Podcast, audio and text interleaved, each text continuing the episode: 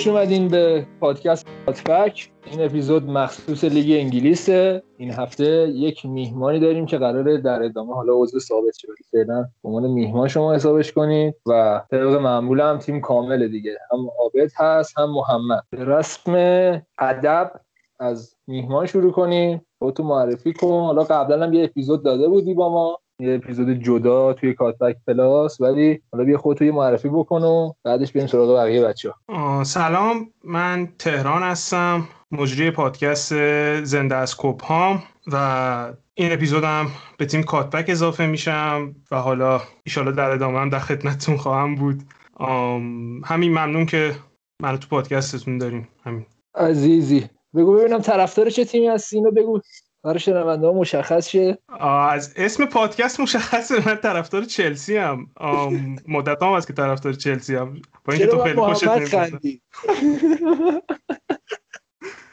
آره اما چلسی فنش ولی محمد داره میخنده. خب چند سال طرفدار چلسی؟ آم من فکر کنم از سال 2006 طرفدار چلسی میشم از موقعی که فوتبال می‌بینم دیگه. همون 2006 2005 که من فوتبال دیدن رو شروع کردم طرفدار چلسی شدم. طبیعی هم چون تلویزیون روشن کردیم فرانک لمپارد داشت بازی می‌کرد.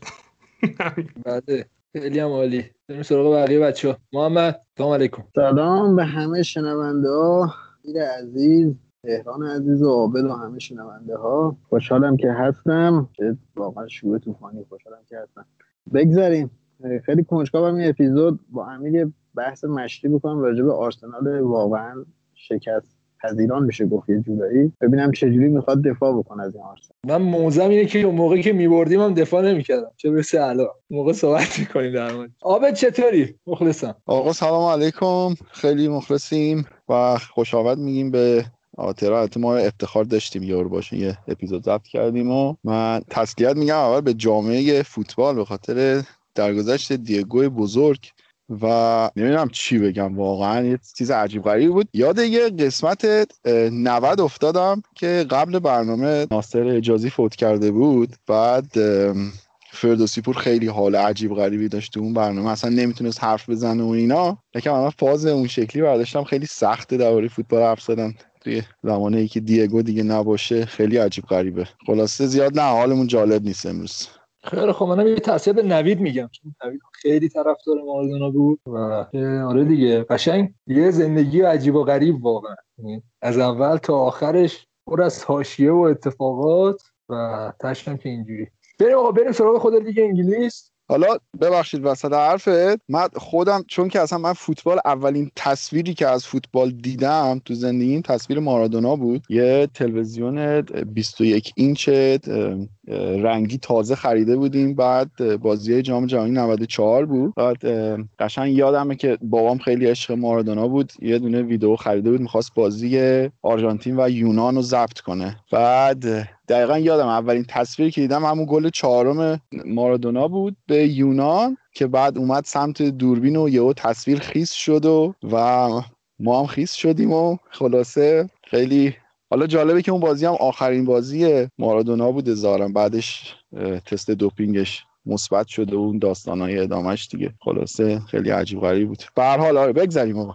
حرف هرچی بزنیم کمه. خب دیگه مقدمه رو بزنیم کنار. بریم سراغ کار اصلی یعنی لیگ انگلیس. به رسم ادب دوباره از تیم میهمان شروع می‌کنیم. میهمانمون تهران چلسی که تونست دو هیچ نیوکاسل رو توی روند خیلی خوبی که داره شکست بده و فعلا حال تیم چلسی و حال لمپارت خوبه. چطور دیدین دوستان بازی رو؟ از خود تهران شروع کنیم. بازی جلوی نیوکاسل برای چلسی بازی فوق‌العاده‌ای نبود راستشو بخواین. خیلی خوب بازی نکردیم. خیلی هم تیم کاملی نداشتیم. اما من فکر می‌کنم که حداقل با تجربه‌ای که دارم توی پریمیر لیگ دیدن یکی از مهمترین هنرهایی که تیم پریمیر لیگ می‌تونه داشته باشه اینه که یاد بگیره بازیهای زشت رو ببره. و من فکر می‌کنم که چلسی به این هنر رسیده. چلسی داره بازیاشو جلوی تیمایی مثل نیوکاسل که می‌تونن فوق العاده بسته بازی کنن. حالا بخواید بعدا در نیوکاسل هم می‌تونیم حرف بزنیم که خب خیلی جالبی ندارن متاسفانه واسه اونا. اما بازی بازی جالبی نبود. بازی حتی بازی جذابی نبود. نیوکاسل کاملا بازی رو بسته بود و چیزی هم واسه ارائه نداشت. رو جلو اومدن.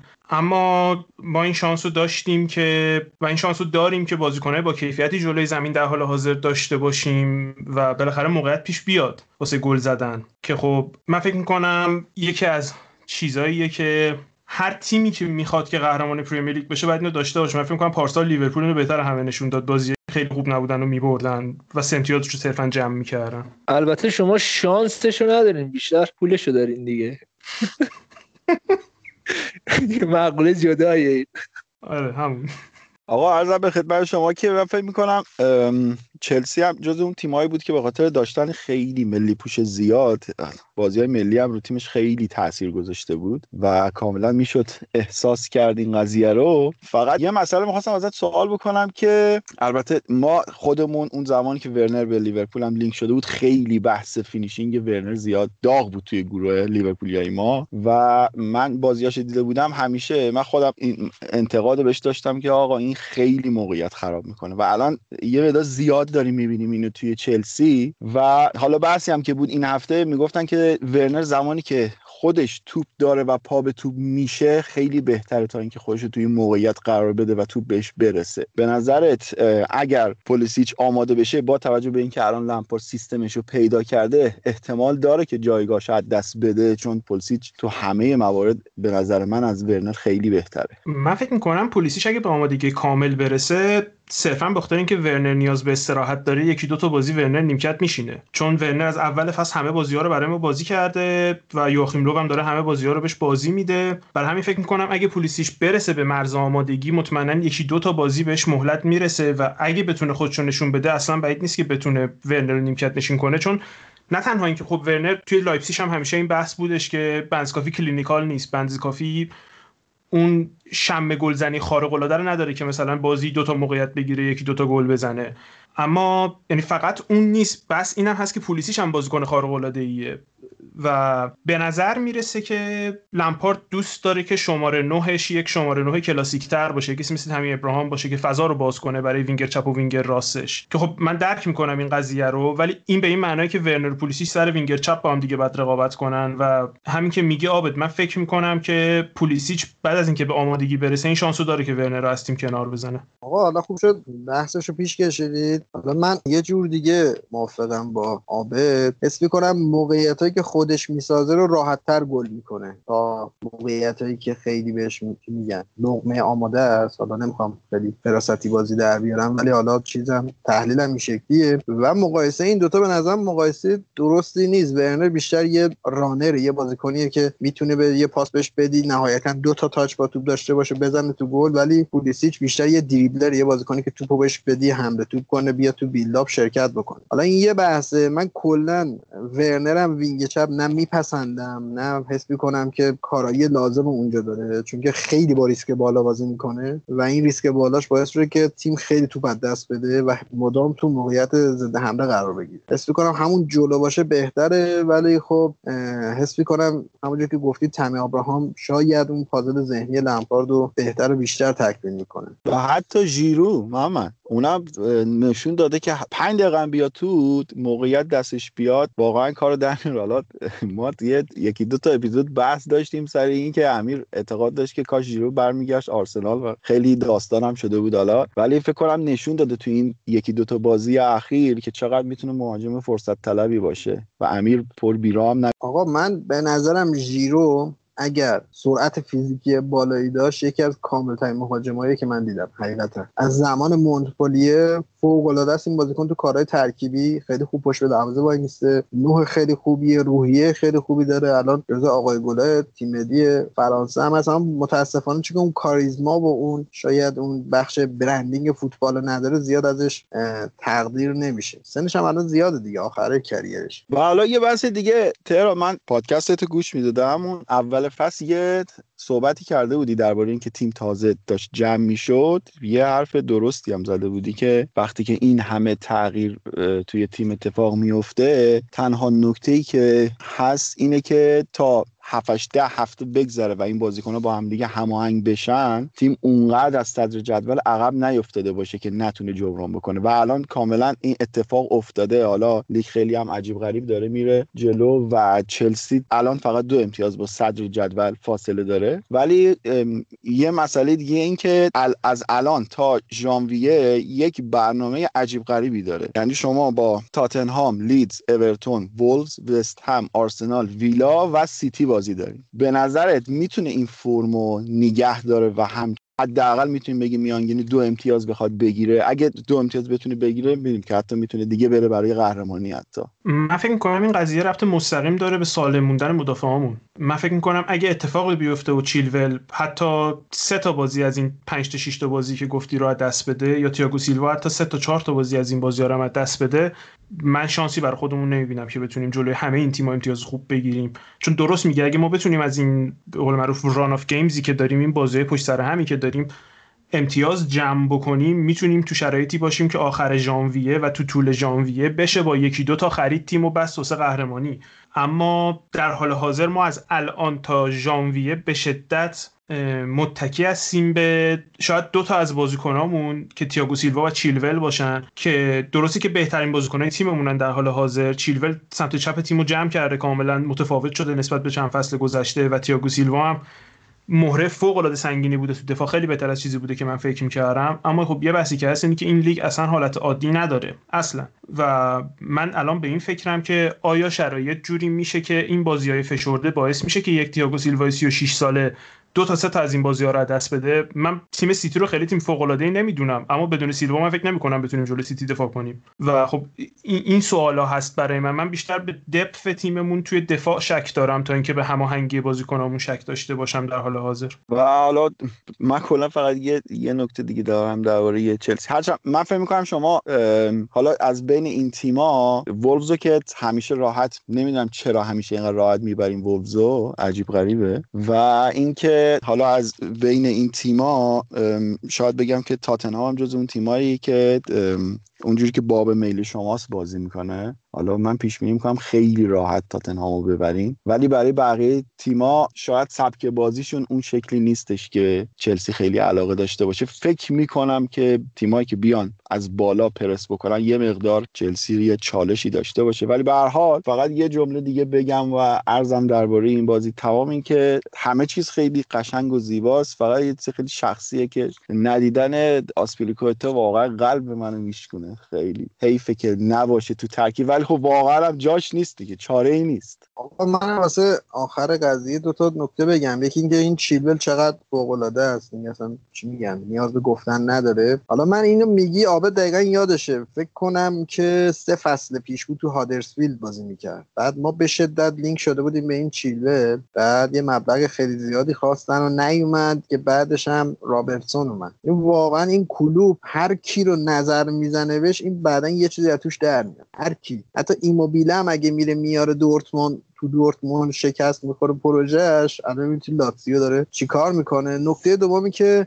شاید چلسی خیلی خوب نبود ولی نیوکاسل به شدت بد بود. خیلی بد. اصلا حالا کسایی که فوتبال ایران رو ببینن قشنگ لیگ ایران رو واسهتون تدایی می‌کنه. آماراش بی‌نظیره. پارسال 19 همی ایکس زده. الان 19 همین تیمن توی تاچ توی محبت جریمه. فقط 107 تا. یه وستبروم بیچاره 104 تا پایینشه ایکس جی دوباره 18 19 من اصلا یه اوضاع فوق العاده فاجعه و من نمی‌دونم این بنده خدا سالی 4 میلیون پوند داره سی بروس میگه داره چیکار می‌کنه؟ محمد یه چیزی من خوندم درباره بازیشون با چلسی کلکوپرم ریخت. اینا یه دونه پاس تو عمقم ندادن تو کل بازی. فقط لانگ بال بود. خیلی عجیب و غریبن واقعا. عابد اگر اشتباه نکنم نمی‌دونم امیدوارم اشتباه. فکر کنم 27 تا کلا پاس موثر داده. یعنی پاس پرت غیر پرت که مثلا رو به جلو یا مورب باشه 27 یعنی هر میشه گفت سه دقیقه یه پاس اینجوری دادن. خیلی تیم ضعیفی ولی خوب امتیاز داره جمع کردن. فکر کنم این فصل بمونن. بحث منسیتی شد بریم سراغ مین هفته. بازی منسیتی و تاتنهام که یه جدال به شدت قدیمی از دو مربی صاحب سبک که آقای مورینیو جشن تمدید قرارداد گواردیولا رو ریخ به هم دیگه. اومد قشنگ سبک خودش رو پیاده کرد و راحت گواردیولا رو اذیت کرد. محمد چطور دیدی بازی رو؟ تو شروع کارو برو. خب بازی که مشخص بود. اولا که سیتی خیلی بد بود و بد هست متاسفانه. بیلاپشون خیلی کنت تمپوشون خیلی پایینه. کلا پپ هر وقت گیر می‌کنه هشت نفر میاره وسط زمین اوورلود ایجاد می‌کنه گوشه ها رو آزاد می‌کنه. گوشه ها معمولا یه بازیکنهای خیلی تکنیکی هن که میان وسط کارت اینساید می‌کنن بالاخره کار در میاد. ولی این بازی این کارم نتونست بکنه. بیشترین چیزی که چشمو گرفت این نقش اندومبله است به عنوان یک ده تخریبی قدرتی که حالا این بند خدا توی لیون توی پنج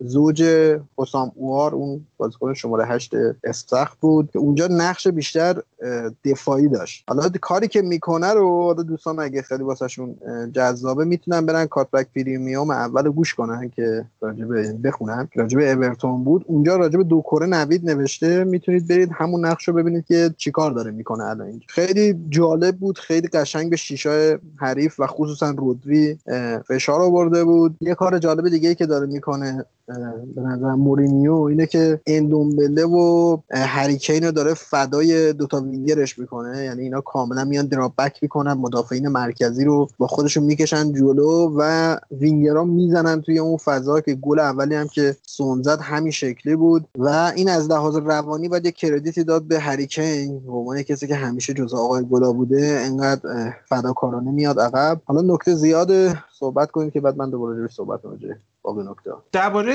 سیتی من یه نکته که خیلی جالبه اینه که من هر موقع سیتی گواردیولا رو نگاه می‌کردم همیشه این حس رو داشتم که این تیم یه ول اویلد ماشینه یه ماشینیه که خیلی خوب بهش روغن زده شده. همیشه احساس می‌کردم که تیم فوق العاده روونه تیم اونجایی که باید تمپوش سریعتر میشه و اونجایی که باید کند میشه. تیم می‌تونه حتی توپو به راست ببره می‌تونه توپو به چپ ببره و می‌تونه از وسط بازی کنه. و من تو بازی با تاتنهام و کلا این فصل هیچ نشانی از تیم گواردیولا تو این تیم نمی‌بینم. حقیقتش اینه که بازی که من از این تیم اولا که من یه دفعه دیگه اگه ببینم که کانسلو توپو می‌بره سمت چپ تو سر توپ می‌زنه می‌کشه پای راستش نمی‌تونه سانت کنه پاس به عقب میده دیوونه میشم واقعا. چون تمام طول بازی من فقط این قضیه رو مخم بود که توپ می‌رفت سمت چپ کانسلو می‌رفت رو پای چپش نمی‌تونه سانت کنه تو سر توپ می‌زد رو پای راستش. مدافع می‌دونست که خب این راست پائه وایمیسه رو پای راستش و اینم نمی‌تونه سانت کنه پاس می‌داد و من دائما احساس می‌کردم که این تیم اون حالت بالانس بودن همیشگی تیمای گواردیولا که خب توپو با تمپو خوب میچرخونه از چپ به راست از راست به چپ جلو عقب تا فضا باز شه دفاع حریف بالاخره یه اشتباهی مرتکب بشه تا توپ رد بشه. اصلا اونو نداره. من احساس کردم جلوی تاتنهام فقط دارن پاس میدن. همونطوری انگار تو پارک وایسادن بین دفاع دارن با همدیگه پاس میدن. هیچ هیچ حس این که پترن اینجا وجود داره یا می‌تونن تمپو رو الان سریعتر کنن. اگه یه بازیکن تاتنهام از فضاش خارج بشه اصلا همچین حسی نشدم نسبت به تیمش. خب ببین من اگه بخوام درباره این بازی صحبت بکنم من دو تا نگاه دارم به این بازی. یکی اینکه بیایم نگاه کنیم نتیجه کلی. بله تاتنهام دو هیچ بازی رو برده. خب 100% همه کردیت ها بره سمت تاتنهام همه بدیا بره سمت سیتی ولی من می‌خوام نتیجه رو بذارم که ما یه مقدار کلیتر به قضیه نگاه بکنیم. اینکه آره خب تاتنهام بازی رو برد ولی خود تاتنهام 100 درصد تیم خوبی بود تو این بازی به نظر من نه. اینکه چهار تا توپ شوت بزنی و دو تا گل بشه این فکر می‌کنم که همه بازی اتفاق نمیافته و این در نهایت نمی‌تونه یه تیم رو قهرمان بکنه. و از اون طرف هم درست بازی دویچ شد ولی با همین سیتی درب و داغون و لتوپاری که شما دارین تعریف می‌کنین ازش همین سیتی جلوی تاتنهام تونسته 24 شوت به سمت دروازه بزنه که عدد خیلی بالاییه. و یه مسئله دیگه هم هستش که واقعا اگر فاکتور شانس رو از توی فوتبال حذف بکنیم تهش هیچی نمیمونه. دیبروین توپو می‌زنه توپ داره میره تو گل می‌خوره به ما ته جسوسی که رو زمین افتاده و به طرز مضحکی توپی که قرار بوده گل بشه آفساید میشه. و از اون طرف گل سالمی که سیتی می‌زنه به خاطر عدم تمرکز داور خوب صحنه رو نگاه نمی‌کنه و VAR م کمکش نمی‌کنه. بعدها بعدش میان توی برنامه تلویزیونی تصویر رو دقیقتر نشون میدن میگن که بله توپ دقیقا به آستین جسوس برخورد کرده و طبق قوانین جدید نمی‌تونسته هند باشه. بعد گل سیتی هم سالم بوده. و خب ببین همینجوری دو تا گل سیتی می‌تونسته تو همون نیمه اول بازی دو یک بشه اصلا به نفع سیتی بشه. ولی به هر حال حالا تاتنهام توبی هم مصدوم شد و طبق گفته مورینیو دیروز توی مصاحبهش گفته که بین دو تا چهار هفته نیست و خب این می‌تونه یه چالش بزرگی باشه با خط دفاعی که تو با اریک دایر اومدی ترمیمش کردی نمی‌دونم که آیا می‌تونه به سرانجام برسه. همونجوری که الان درباره بازی های چلسی گفتم بازی های تاتنهام هم زیاد آنچنان جالبتر از چلسی نیست. اونا هم به همین شکل برنامه سختی دارن تا ژانویه و رگباری بازیاشون بازی سختشون. و نمی‌دونم که چطور می‌خواد پیش بیاد. اما حالا یه نکته هم درباره بازی با سیتی. اینا یه مقدار شبیه به اون کاری بودش که جلوی رئال کرده بودن. یعنی 4 3 ای که میومد یکی از دفاع کناریا فول بک ها میومد میچسبید به رودری. این کار کانسلو می‌کرد تو این بازی موقع بیلداپشون توی نیمه اول که سیستمشون یه جورایی سه دفاعه می‌شد. کانسلو میومد میچسبید به رودری توی بازی سازی بهش کمک می‌کرد. ولی به همون علتی که تهران گفت دقیقا خیلی اسماعیل هلالی تور فقط هیت سر توپ می‌زد و توپا رو بلند میفرستاد به گوشه ها اون کاری که می‌خواستن در نمیومد و از طرفی هم اون کاری که کلوب نتونسته بود هفته قبل بکنه و فضای پاس دیبروین رو ببنده و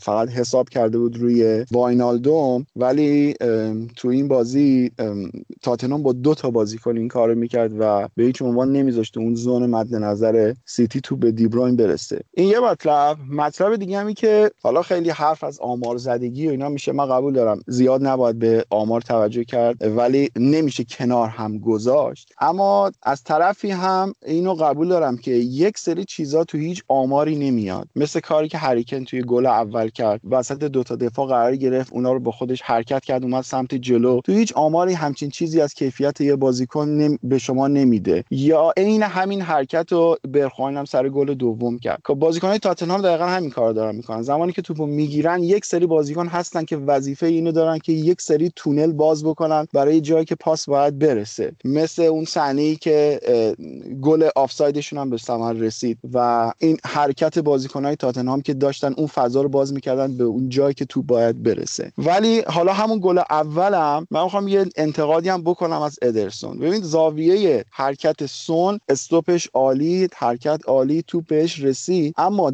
ضربه رو از کجا زد؟ از پشت و محوطه. دقیقا هم یه دفاع بهش چسبیده بود. اگر ادرسون رو خط دروازه میمون چند درصد احتمال داشت اون توپ بخواد گل بشه. ولی خروج بیموردش به بیرون دقیقا این شانس گل شدن توپ چند برابر زیاد کرد. ادرسون هم زحمت کشید. هر دو تا هم لایی خورد و این همه چیزی بود که من از این بازی دیدم. عابد کلا ادرسون من حس می‌کنم که یه خورده خروجش کلا مشکل داره. یه صحنه دیگه هم سون گرفت یه توپو گرفت ولی هوی تاچ زد. یعنی اصلا توپو بعد لمس کرد رفت. اونم اگه خوب استاپ می‌کرد یه گل دیگه می‌زد. این یکی از چی میگن؟ باگاه فوتبال مدرنه که این سویپر کیپر بیچاره باید چیکار بکنه؟ کی بیاد کی نیاد؟ حالا سیتی آمار اینا رو گفتی اولا که بیلداپ کن همیشه ایکس جی میاره پایین. یه مقاله بود حالا پیداش کنم میدم نوید بذارتش که وقت بیلداپ سری باشه نه به این معنی که حالا تون کار بکنیم به این معنی که چرخش و گردش تو با یک تمپو مناسب باشه. ایکس جی هم بالاتر میره. الان سیتی ایکس جیش کلا مجموعا 11 و 74 تیم 14 همه تو لیگ. پایینتر از آرسنالی که می‌خوایم می‌خوام بهش حمله کنم و برایتونی که پارسال اذیتش کردم. و کلا شما تیمای مثلا ما سیتی رو تیمای پپو با مثلا خلاقیت می‌شناسیم. الان سیتی کلا 27 تا key pass داده. پایینتر از فولام بیچاره ببخشید. آره پایینتر از فولام با 32 تا. و کلا من حس می‌کنم سیتی امسال تیم موثری نیست. یعنی هر قدر هم که بخواد خوب بازی بکنه موثر نیست. کلا فوتبالم بعد کرونا تو این فصل خیلی فوتبالای میشه گفت با پایین و بیکیفیتی داریم می‌بینیم. شما بازی لیدز هم که می‌بینی سطحش پایینه. این بازی هم من می‌دیدم بازم سطحشون پایینه. ولی تاتنهام فعلا فعلا موثر بوده. ولی من حس می‌کنم هنوز آماده نیست واسه قهرمانی. هنوز بازیایی که توپ داره نمی‌تونه خیلی خوب کار بکنه. و حالا باید بریم جلوتر ببینیم چجوری میشه اوضاع دیگه. ببین یه نکته که درباره سیتی گفتی ببین اینا به جای آپگرید به نظرم داونگرید کردن. شما نگاه کن مثلا کمپانی رو از دست دادی جاش حالا آکه و دیاس و اینا رو گرفتی که هنوز نتونستن تو اون حد که اصلا خیلی رویایی فکر کنیم که بعد کمپانی بتونن برسن. جای فرناندینیو رودری اومده که اصلا یه فاجعه ایه جای داوید سیلوا که اصلا فکر نکنم بشه با هیچ بازیکنی پر کرد. جای آگوئرو هم نتونستن. یعنی جسوس واقعا توی تموم کنندگی فاجعه از طرفی جای سانه ای که حتی به عنوان ذخیره میومد بی‌نظیر کار می‌کرد. الان فران تورس رو گرفتن که اونم نتونسته حداقل حتی سایه ای از اون چیزی که سانه بود و نشون بده. و از طرفی خود دیبروین به اون چیزی که سطحش بوده قبلا افت کرده. استرلینگ اون چیزی که یکی دو سال پیش بود افت کرده. یعنی کلا تیم پایینه. ولی همه اینا بذارم کنار. بازم من می‌خوام برگردم به مورینیو و تاتنهام. من چرا میگم که نمیشه؟ ببین حالا مهران دو دور تجربه داشته که زمانی که مورینیو بوده. ببین اگر وقتی که شما همچین شکلی بازی می‌کنی و اینقدر کم موقعیت خلق می‌کنی توی بازی یعنی اگر ذره فرم تیمت پایین باشه یعنی نمی‌تونی اون بازی رو ببری. ولی تیمی که بتونه موقعیت بیشتری خلق بکنه شاید اگر یه مقدار فرمش هم افت بکنه بتونه بالاخره یه سری بازی ها رو در بیاره و بتونه امتیاز بگیره. ولی من بعید می‌دونم که تاتنهام اگر چه می‌دونم اصلا هریکینی که خیلی سابقه این مصونیت داره هر فصلی فکر کنم 25 تا بازی بیشتر نمی‌کنه اگه تو از دستش بدی یا یه مقدار فرم تیم افت بکنه که 100 درصد می‌کنه بالاخره هیچ تیمی نمی‌تونه 38 هفته فرم بالاش نگه داره. بعد فکر می‌کنم که اونجا به مشکل خواهد خورد. هم اتفاقی که پارسال هم افتاد پارسال به سه امتیازی سیتی هم رسیده بودن ولی یهو فرم از دست رفت و هریکین مصدوم شد و اصلا یه همه چی ریخت به هم. یه چیزی که هست اینه که من دقیقا یادم نمیاد خود این گفته کم فکر می‌کنم یادم نمیاد ولی مهمترین بخش فوتبال ریکروتمنته. مهمتر از دیولپمنت مهمتر از کوچینگ مهم اینه که چه بازیکنایی بیاری. و حداقل من اینطور فکر می‌کنم. و وقتی به ترکیب سیتی نگاه می‌کنیم فکر می‌کنم همونطور که عابد گفت هر بازیکنی رو دست دادن نتونستن جایگزین کنن. و برای مثال مثلا ما داریم در بود باشگاهی حرف می‌زنیم که یه دفعه وسط یه دفعه چپ متوسط هم حتی تو تیمشون نیست. یا حتی یک مهاجمی ندارن. من باورم نمیشه دارم یه تیم گواردیولا رو نگاه می‌کنم که مهاجمش هیچ زهری نداره محض خدا. وقتی توپ ژسوس می‌گیره من هیچ ترسی احساس حالا مطمئنا جلو چلسی گل می‌زنه الان من این حرفو می‌زنم. اما من هیچ ترسی احساس نمی‌کنم. من من یادم آگوئرو رو. من یادم آگوئرو هر دفعه توپ می‌گرفت همه میترسیدیم تو زمین. من تماشاگر بیرون زمین میترسیدم چه برسه مدافع خودی؟ ولی سیتی تو recruitment ش شکست عجیبی خورده که تک تک بازیکنایی که گرفتن یک دو لول ضعیفترن از بازیکنایی که جایگزینشون شدن. من فکر می‌کنم که مهمترین چیز برای سیتی همینه تصمیمشون رو گرفتن که با گواردیولا ادامه بدن که تصمیم جالبی هم هست. من به شخصه فکر می‌کردم نمیمونه. اما الان که تصمیم گرفتین نگهش دارین من فکر می‌کنم باید هزینه سنگینی بکنن و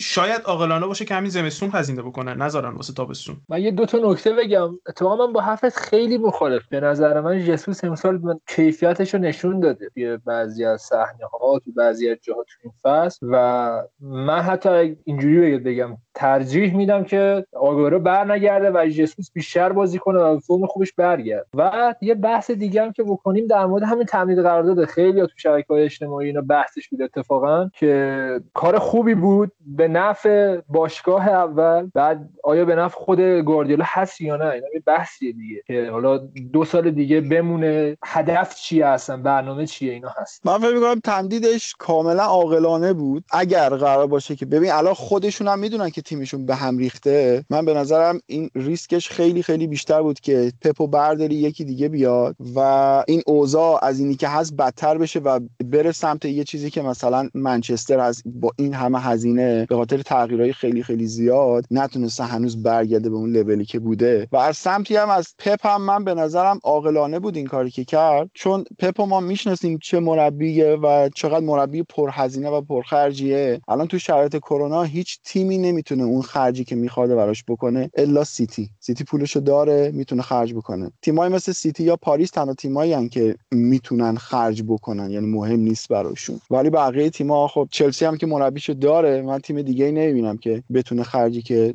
گواردیولا گواردیولا می‌خواد توی شرایط کرونا براش بکنه. من قبل اینکه در مورد پپ بگم راجع چیزی که مهران گفت در تایید حرفاش بگم که آره اصلا به نظر من خیلی از این ابزار حتی این روبن دیازی هم که گرفتن اصلا از من ball-playing defender نیست. یعنی اصلا بازی با پاش و passing ش اونقدی خوب نیست که بخواد توی تیم پپ بازی بکنه. نکتهش اینه. یک خود همین فران تورسی هم که میاد مهاجم نوک بازی می‌کنه wing چپ بازی می‌کنه پارسال بازیای والنسیا رو میدیدم تو 4 4 2 هافبک راست بود یعنی وینگر کلاسیک بازی می‌کرد الان اومده اینجا و خیلی زمان می‌بره که بخواد تطبیق پیدا بکنه. در مورد پپ هم که گفتیم من بیشتر از پپ تعجب کردم که حالا هم سه چهار پنج سال اینجا حالا می‌خواد بازم بمونه. الان تیمش به اوجم رسیده دیگه داره میره روز چی میگن افت و نزول. ولی من حس می‌کنم که وایساده که یوونتوس پیرلو رو اخراج کنه که احتمالا فکر کنم تا دو سه ماه دیگه احتمالا اخراج بشه. نظر شخصی منه. بیارنش یووه. یعنی میره سراغ پروژه های این شکلی. یووه هم که ماشاءالله توی بورس فعال پولش هم داره. بعدا هم توی بورس پولش رو به نظر من در میاره. در کل کنم معامله وین وینی نیست.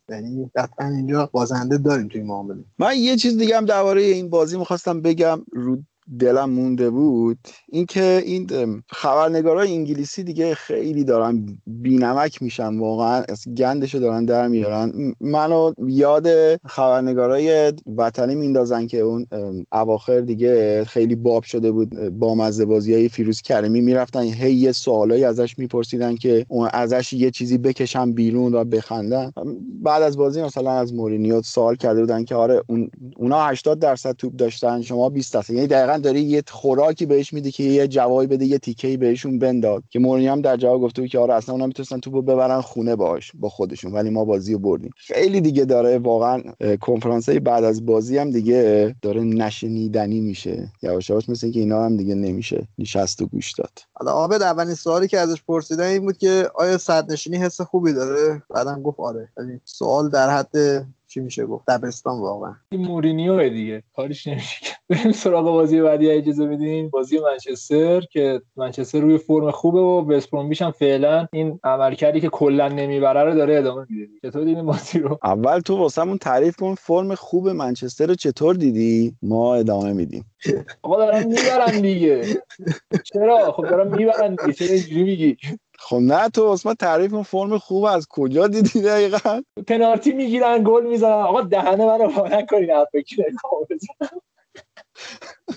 راست میگه جلو باشاک شهیر میبازن. خب راست میگم فرم خوبه دیگه در هر صورت. نمی‌دونم امیر فرم خوب دیدی دیگه حتما. من حالا درباره یونایتد خیلی حرفی واسه زدن ندارم حقیقتا چون تیمشون خیلی جایی واسه حرف زدن نمی‌ذاره.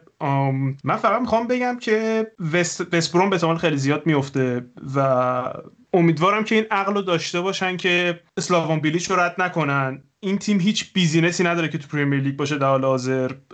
بازیکناشون حتی در سطح قهرمان شدن توی چمپیونشیپ هم نیستن چه برسه به اینکه بخوان توی پریمیر لیگ باشن. و فکر می‌کنم که اگه باهوش باشن اگه یه سری بازیکنهای جوانتر بازی بدن از این experience ی که می‌تونن تو پریمیر لیگ بگیرن استفاده کنن و بعدش از parachute money شون با یه ذره تدبیر استفاده بکنن. می‌تونن فصل بعد تو چمپیونشیپ برن دوباره بالا بیان و فصل بعدتر دو فصل دیگه توی پریمیر لیگ شانس واسه بالا موندن داشته باشن. اما با این وضعیت من اصلا شانسی براشون قائل نیستم. آره، این بازی هم حالا خیلی نکته خاصی نداره. شاید چند تا نکته بشم میگم. حالا این فرم خوب و واسه عابدی که واسه امیری که آرسنالی و آرسنال رو می‌بینه قطعا این یونایتد فرم خوب محسوب میشه. این یک بگذاریم این گلر وستبروم چقدر خوب بود این بازی؟ واقعا کیف کردم. خصوصا اون شوتی که از مارسیال گرفت خیلی اکسپکتد گل بود واقعا که گرفت. خیلی جالب بود. این بازی دوباره دیدیم که یونایتد وقتی که توپ داشته باشه بازم فلج میشه. دلیلش هم مشخصه چون اون چهار تا بازیکن جلو فقط دریبل زنن. حالا برونو خیلی خلاقه ولی نویدم گفت هفته قبل که چون که خیلی جلو باز جلوتر بازی می‌کنه به دو تا هافبک دفاعی نمی‌تونه خیلی تو بیلداپ حداقل فاز یک و دو بیاد شرکت بکنه. چهار دو سه کم کلا. چون که دو تا هافبک دفاعی داره اجازه ریسک خیلی ندارن این دو تا هافبک دفاعی. در نتیجه خلاقیتشون میاد پایین. حالا لیورپول هم مثلا مانو سلا هم آنچنان پاس مثلا کلیدی و موثری نمیدن. ولی اون سه تا هافبک پشتیاش قاعدتا باید بتونن پاسهای بهتری بدن که تو لیورپول هم نمیدن. خدا رو شکر. حالا تییاگو بیاد یه کاری بکنه امیدوارم. راه حل فقط راه حل استراتژیکه که بیان تو سی دقیقه اول یه گل بزنن تیم حریف فضا بده با ضد حمله گل بزنن. نکته دیگه ای نداره. من فقط راجع به این پنالتی پنالتی های برونو فرناندز و جوردینیو هم یان رایت حرف خیلی قشنگی زد. این پنالتی اول save کرد گلر بعد مجدد گل شد. اول قشنگ زد. گفت همونجوری که گلر باید روی خط ایستا وایسه و عکس عمل نشون بده بازیکن هم باید بیاد بش...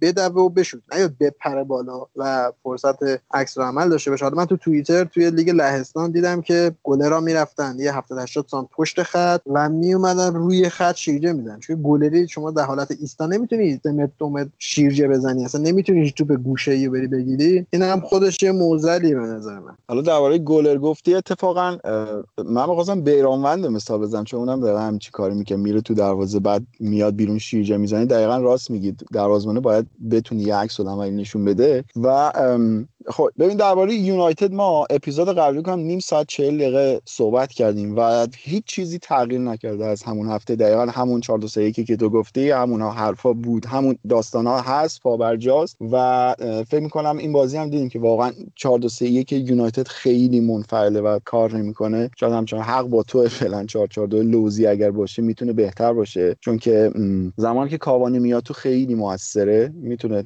پر خوبی باشه با راشفورد در خط حمله.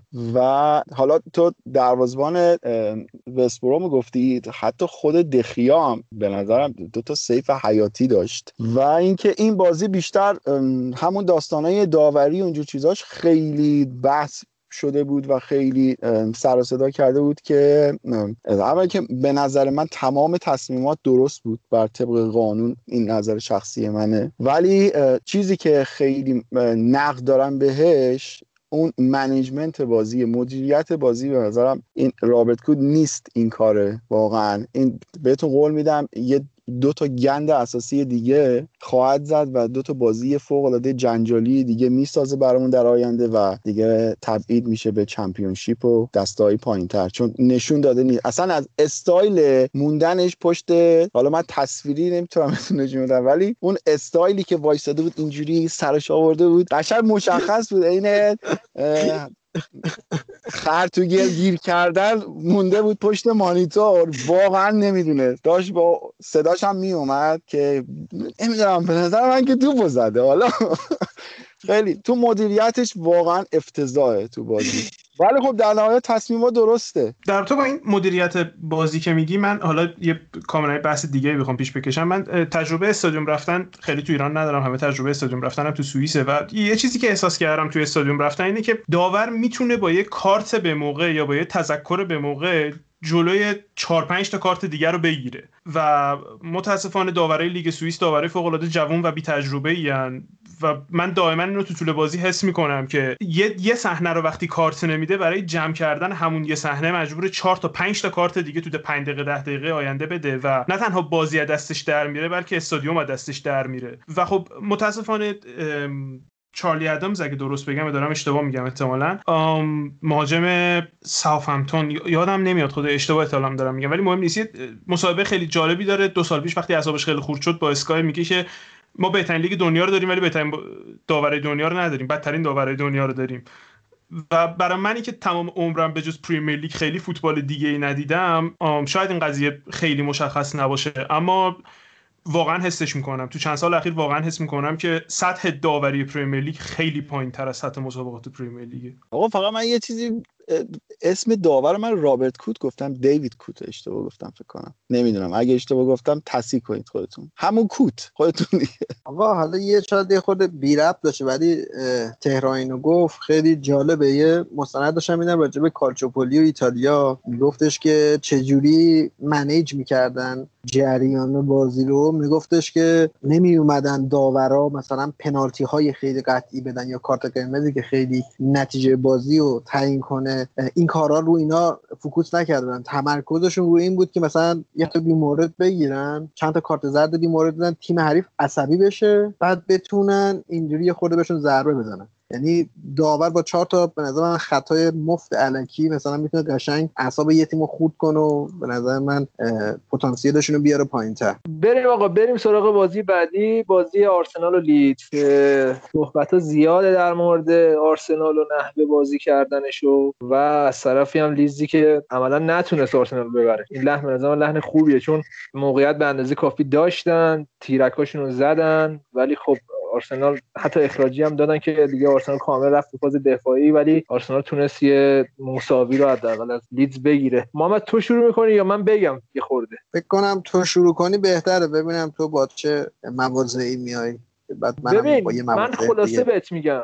ما انقدر می‌تونیم چرک بازی کنیم یعنی یکی از می‌تونیم چرک ترین بازی دنیا رو انجام بدیم که مثلا لیدزی که از اول فصل هیچکی نتونسته بود هیچکی نتونسته بود باش همچین کاری بکنه که اینقدر مسخره لیدز بازی کنه. من اینجوری دارم بدیم یعنی آرسنال توانایی رو داره که یه تیمو قشنگ داغون کنه از نظر اینکه آقا نیام بازیشون رو بکنن و یه بازی چرک درات و بعد سالها این اصلا فلسفه آرسنال خیلی عوض شد. یعنی چیزی که ما می‌دیدیم نیست حداقل. و اون حالت کنشگرا و واکنشگرا و اینا قاطی شده تو آرسنال. یعنی خود باشگاه هوادار انتظار دارن مثلا اینجوری بازی کنه ولی فعلا آرسنال داره یه جوری دیگه بازی می‌کنه و اینم هست. شاید مثلا چش ما عادت نداره. یعنی چیزی که من می‌بینم حداقل توی چه می‌دونم 10 سال 11 سالی که طرفدار آرسنالم نمی‌دیدم. اینجوری دیگه نمی‌دیدم. چرا؟ ما بعضیا بازی‌ها میومدیم دفاع کنیم. بعضیا بازی‌ها میومدیم مثلا تیم حریف رو تخریب کنیم که بتونیم گل بزنیم. و نه دیگه این شکلی نه دیگه اینقدر. لفظ بده ولی سخی سخیف. یعنی واقعا تیم آرسنال تیم سخیفی شده. امیر یه سوال. لحظه ای که شنیدی آرتتا می‌خواد بیاد آرسنال چه ذهنیتی داشتی نسبت به فوتبالش؟ خیلی صادقانه بگو. فوتبالی که گواردیولا بازی می‌کرد. یا دروغ بگم. پاس پاس پاس اسپانیایی. و اینکه مثلا چه می‌دونم تمرکز روی توپای سرعتی باشه خیلی مثلا توپا بره برای که بندازه پشت مدافعین حریف. همونطور بابا بازی می‌کرد. یعنی ما هم از سال قبل مثلا چه می‌دونم ما چجوری اف ای کاپو بردیم؟ مینداختم برای اوبامیانگ دیگه یا این پاسایی که ریسکش بالا بود انجام می‌داد. ولی الان ما خیلی درگیر گوشه های یعنی حالا من ساکا رو ایراد می‌گیرم ولی هر کی رو میندازی تو اون فاز یعنی تو گوشه ها همون کار ساکا رو می‌کنه. چون خیلی رفتیم گوشه ها هیچ کاری هم نمی‌کنیم. به شدت منفعلیم. و آخرین چیزی که تصور داشتم از بازی آرتتا این شکلی بود. خب بسم الله الرحمن الرحیم. به قول نوید. ارزم به خدمت که بالا لیدز به نظرم بازیشو کرد و سه تا تو تیر دروازه می‌زنه دیگه چیکار باید بکنه یه تیم؟ فقط نرفت دیگه توپش من یاد اون حرفش به, به پپ افتادم که بعد بازی بیلبائو با بارسلونا بود. اگه اشتباه نکنم که توی اون اپیزود ما دربارش صحبت کرده بودیم که گفته بود چند صفحه نشون داده بود به پپ که آره این آنالیزای تیمته و خب چه فایده که ما نتونستیم ببریم بازی باختیم. اینم که باشه ما مثلا این همه موقعیت چه فایده؟ نتونستیم ببریم بازی. بازی مساوی شد و اصلا خیلی عجیب غریب بود. اصلا من اون کاری که آرسنال می‌کرد حتی نمی‌تونم اسمش رو فوتبال بذارم. نمی‌دونم مثلا فقط میدویدن تو توپا پخش می‌شد. حالا یه نکته ای که بود این که بالاخره دست از سه دفاعه برداشته بود 4 2 3 بازی می‌کرد. ولی زمانی شروع به 4 2 3 کرد که پارتی نبود مصدوم شده بود و ما بازم ندیدیمش. و فکر کنم عاقلانه بود که تو این بازی هم همچنان اون سه دفاعه رو می‌رفت و عوضش نمی‌کرد. و حالا یه خبرایی هم اومده که ظاهرا اریکسون خیلی لینک شده به آرسنال. فکر می‌کنم دقیقا بازیکنی که آرسنال می‌خواد خیلی می‌تونه به کارشون بیاد. حالا نمی‌دونم با اون background تاتنهامیش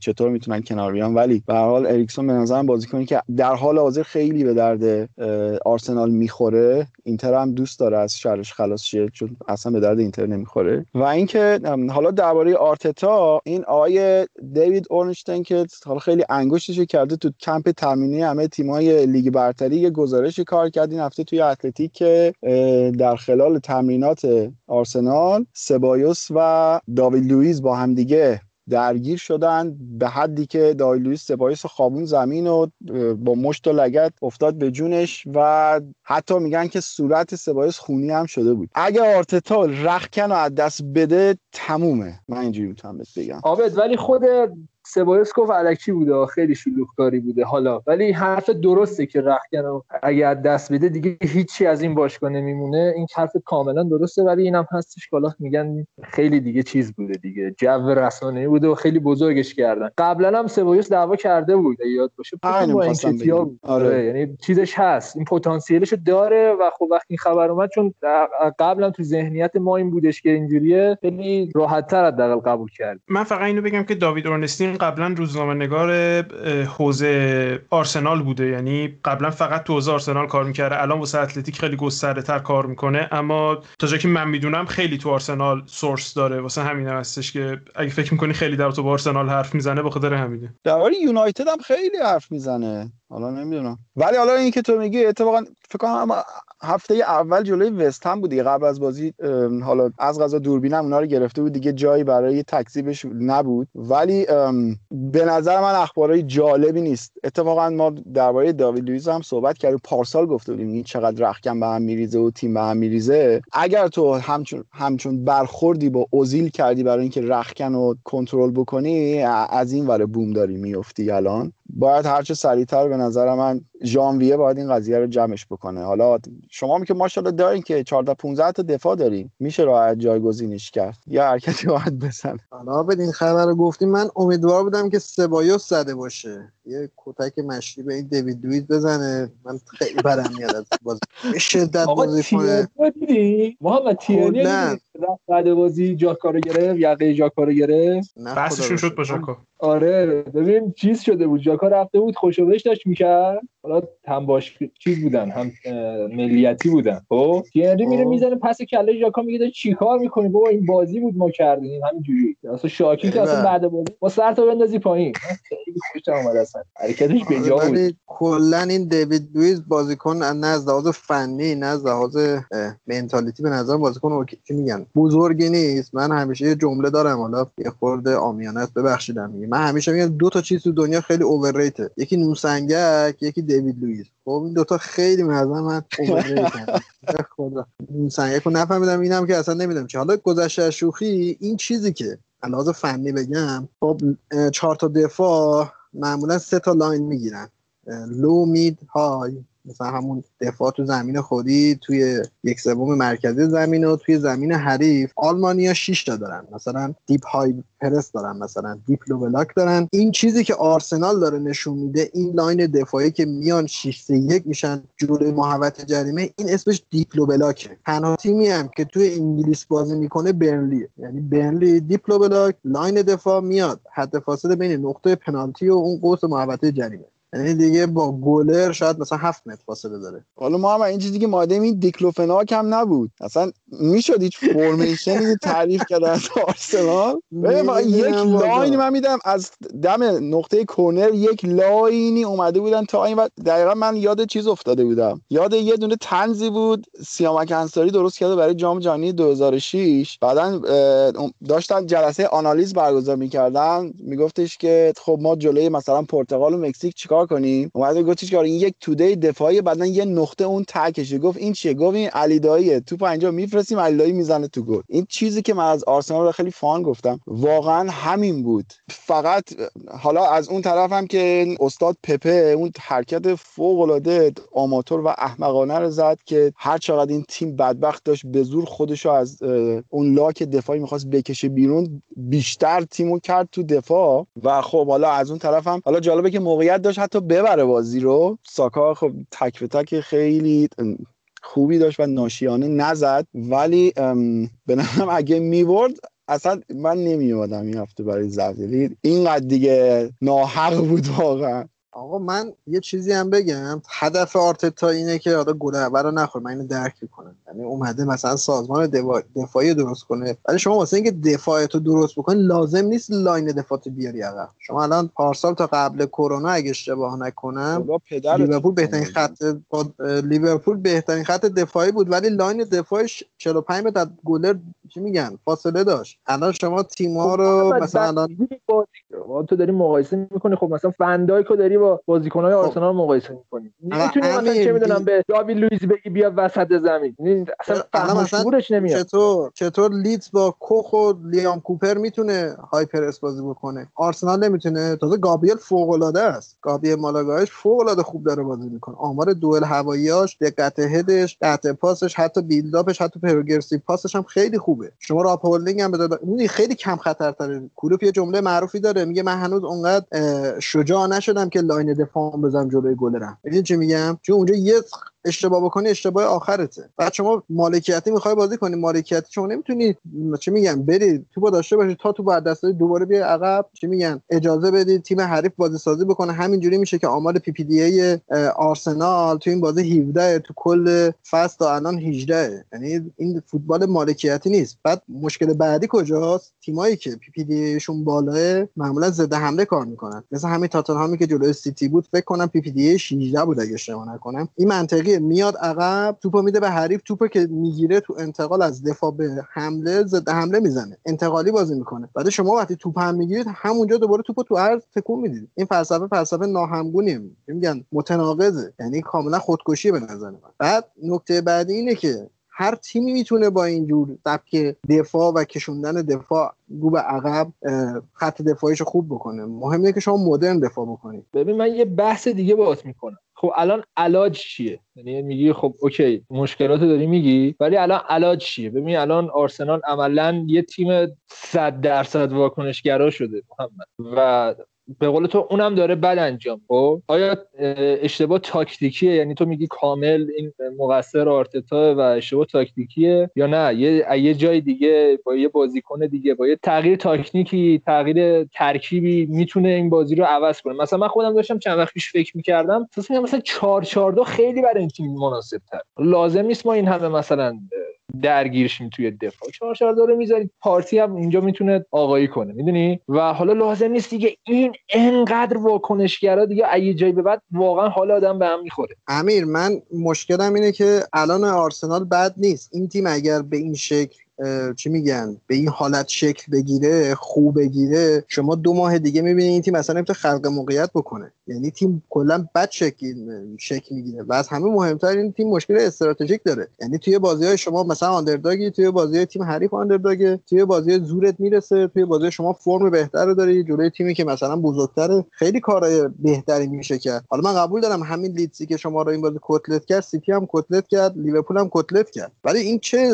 فوتبال دفاعیه که نهایتا xG یک ممیز 84 میده بدید اگه قرار ما دفاعی بازی بکنیم ایکس جی حریف از زیر یک باشه. بعد شما اینم در نظر بگی آرسنال تمام ابزارهای high press رو داره. خود لاکازته به نظر من بعد از فیرمینو بهترین نوعیه که می‌تونه پرس بکنه. اوبامیانگ بهترین فوتبالش رو توی دورتموند بازی کرده که high press بازی می‌کرده. خود ویلیانی بازیکن چهار فازی که میدوه. تو ماسپارتی از اتلتیکوی میاد که تو چهار فاز بی حوازیه می‌دونی چی میگم؟ خود سبایوس حتی. یعنی ابزارهای لازم رو شما دارید. دفاع چپ راستتون سرعتیه. میمونه یه دیوید لوئیس که اونم با سلام صلوات و ختم قرآن اینو شاید درست بشه. خب حالا اونو بیخیال بشیم. به غیر از اون یه بازیکن اون یه دونه چیز باقی بازیکن هم همگون و به نظر من هارمونی داره برای برای این فلسفه. ببین من حقیقتا نمی‌دونم. چون که حالا خیلی از آرسنال صحبت می‌کردم می‌گفتن که هنوز جای قضاوت برای آرتتا نیست. و خب؟ میشه این بحثو کرد. ولی من میگم سه هفته پیش چهار هفته پیش صحبتامو کردم در مورد آرسنال که این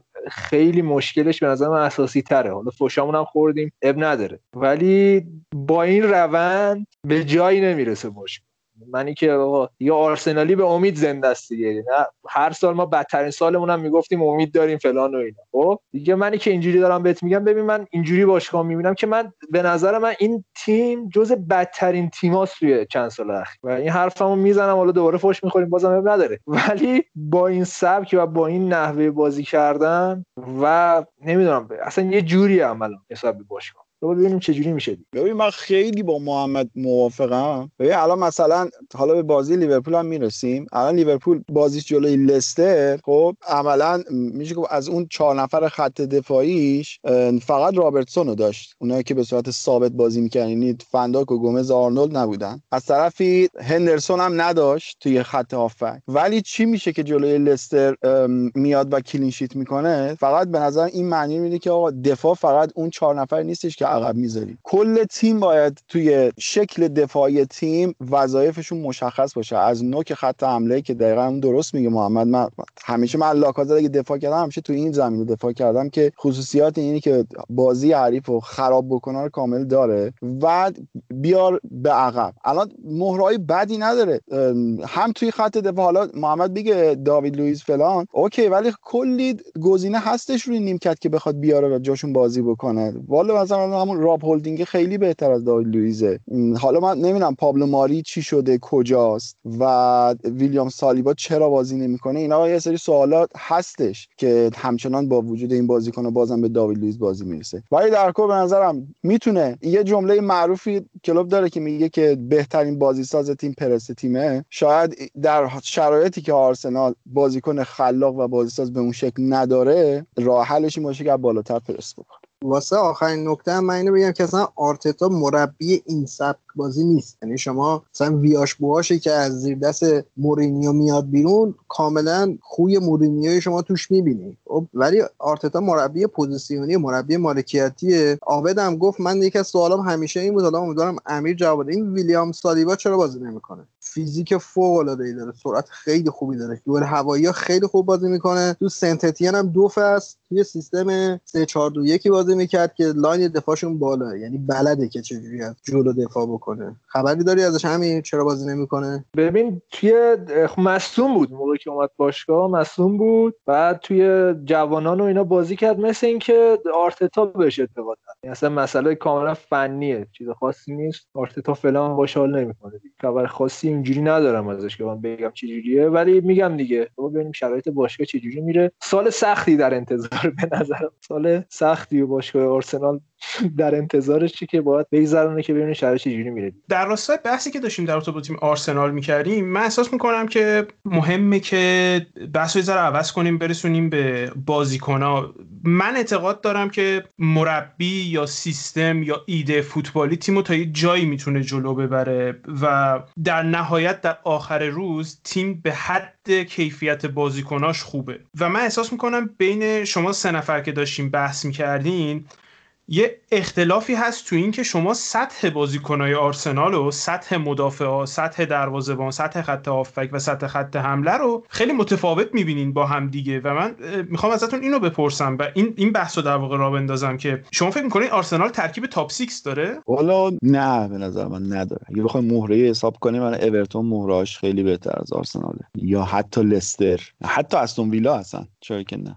و ولی اونقدر مهرهاش بد نیستش در حدی که این این سبک بازی داره ارائه میده و این جایگاه رو داره اینقدر بد نیست ولی خب نه در اون حدم نیست. یعنی من به آرتتا حق میدم. اتفاقا هفته قبل درباره چلسی هم گفتیم که دقیقا این روند مثبتی که ما توی چلسی داریم می‌بینیم الان 100 درصد علت مهمش آوردن بازیکنهای با کیفیت تریه الان وقتی می‌بینیم چیلول اینقدر متفاوت داره انجام میده خب این علامت سوال بزرگه. ولی 100 درصد اوبامیانگ بازیکنیه که خیلی با کیفیته 100 درصد. لاکازت کیفیتش از این بیشتره. گابریل با کیفیته توماس پارتی با کیفیته. ولی خب دیگه یه سری مهره‌های ناهمگون هم داره که مثل بلرین از نظر من. مثلا کاملا اختلاف سطحش رو میشه فهمید. ولی خب اینقدم پایین نیست. ببین منم با عابد خیلی موافقم. یعنی قبول دارم که الان squad آرسنال در حد top 6 نیست. okay. ولی در حد اینجوری بازی کردن هم نیست. یعنی یه چیزی بین دقیقا این چیزی که داره اتفاق میفته است. یعنی نه اونوری نه اینوری. ولی الان آرسنال داره جوری بازی می‌کنه که نه تنها در حد تاپ 6 نیست بلکه در حد خودشون هم نیستن. این بدترین نوع دیگه.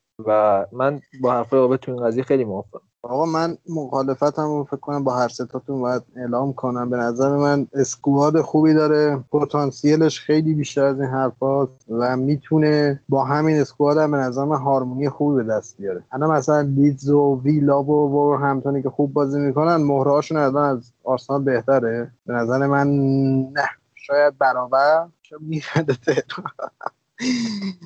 ولی به نظر مهم فلسفه است که فلسفه الان اشتباه به نظر من توی آرسنال. یک این و متاسفانه این فلسفه ما چشم انداز خوبی نمیده از این. این یک. دو آرسنال متاسفانه تو دوران آرتتا به نظر من هنوز به یک فرم خوب نرسیده. یه تیم که به یک فرم خوب می‌رسه تازه می‌بینی که چه کارهایی می‌تونی باش بکنی چه کارهایی ازش برمیاد. مثلا همین استون ویلا استون ویلا پارسال یکی از بدترین تیم‌ها بود نظر من.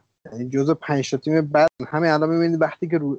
توی دور میفته فرم خوب به دست میاره تازه می‌تونه چه کارهایی بکنه. همین آرسنال من گفتم یعنی بازیکنهای خوبی داره. آبامیانگ لاکازته همین پپه ویلیان اینا بازیکنهای کمی نیستن. عقب زمینم خود ژاکا یه شیشه قدرتی خوب می‌تونه باشه. سبایوس حتی ماسپارتی که فوق العاده است. من نمی‌دونم شاید تو دفاع خیلی همگون نباشن ولی می‌تونن فوتبال خوبی نشون بدن. ما کلوپ هم که اومد توی لیورپول یک سال و نیم اولش واقعا مهرای خوبی نداشت. ولی تیم نشون می‌داد که داره خوب بازی می‌کنه داره نشون می‌داد که فلسفه فلسفه درستیه و الان مشکل فقط از مهره است. الان نظر من مشکل آرسنال فقط مهره نیست و می‌تونه با یه فرم خوبی و یک فلسفه مناسب برگرده. خیلی خب بریم یه استراحت بکنیم یا انگوش بدیم برگردیم. بقیه بازی هم یه نگاهی بندازیم. چند تا بازی مونده.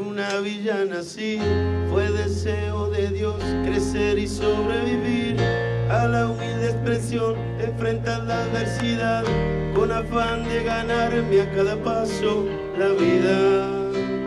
En un potrero forjé una zurda inmortal con experiencia, sedienta ambición de llegar de cebollita. Soñaba jugar un mundial y consagrarme en primera. Tal vez jugando pudiera a mi familia ayudar.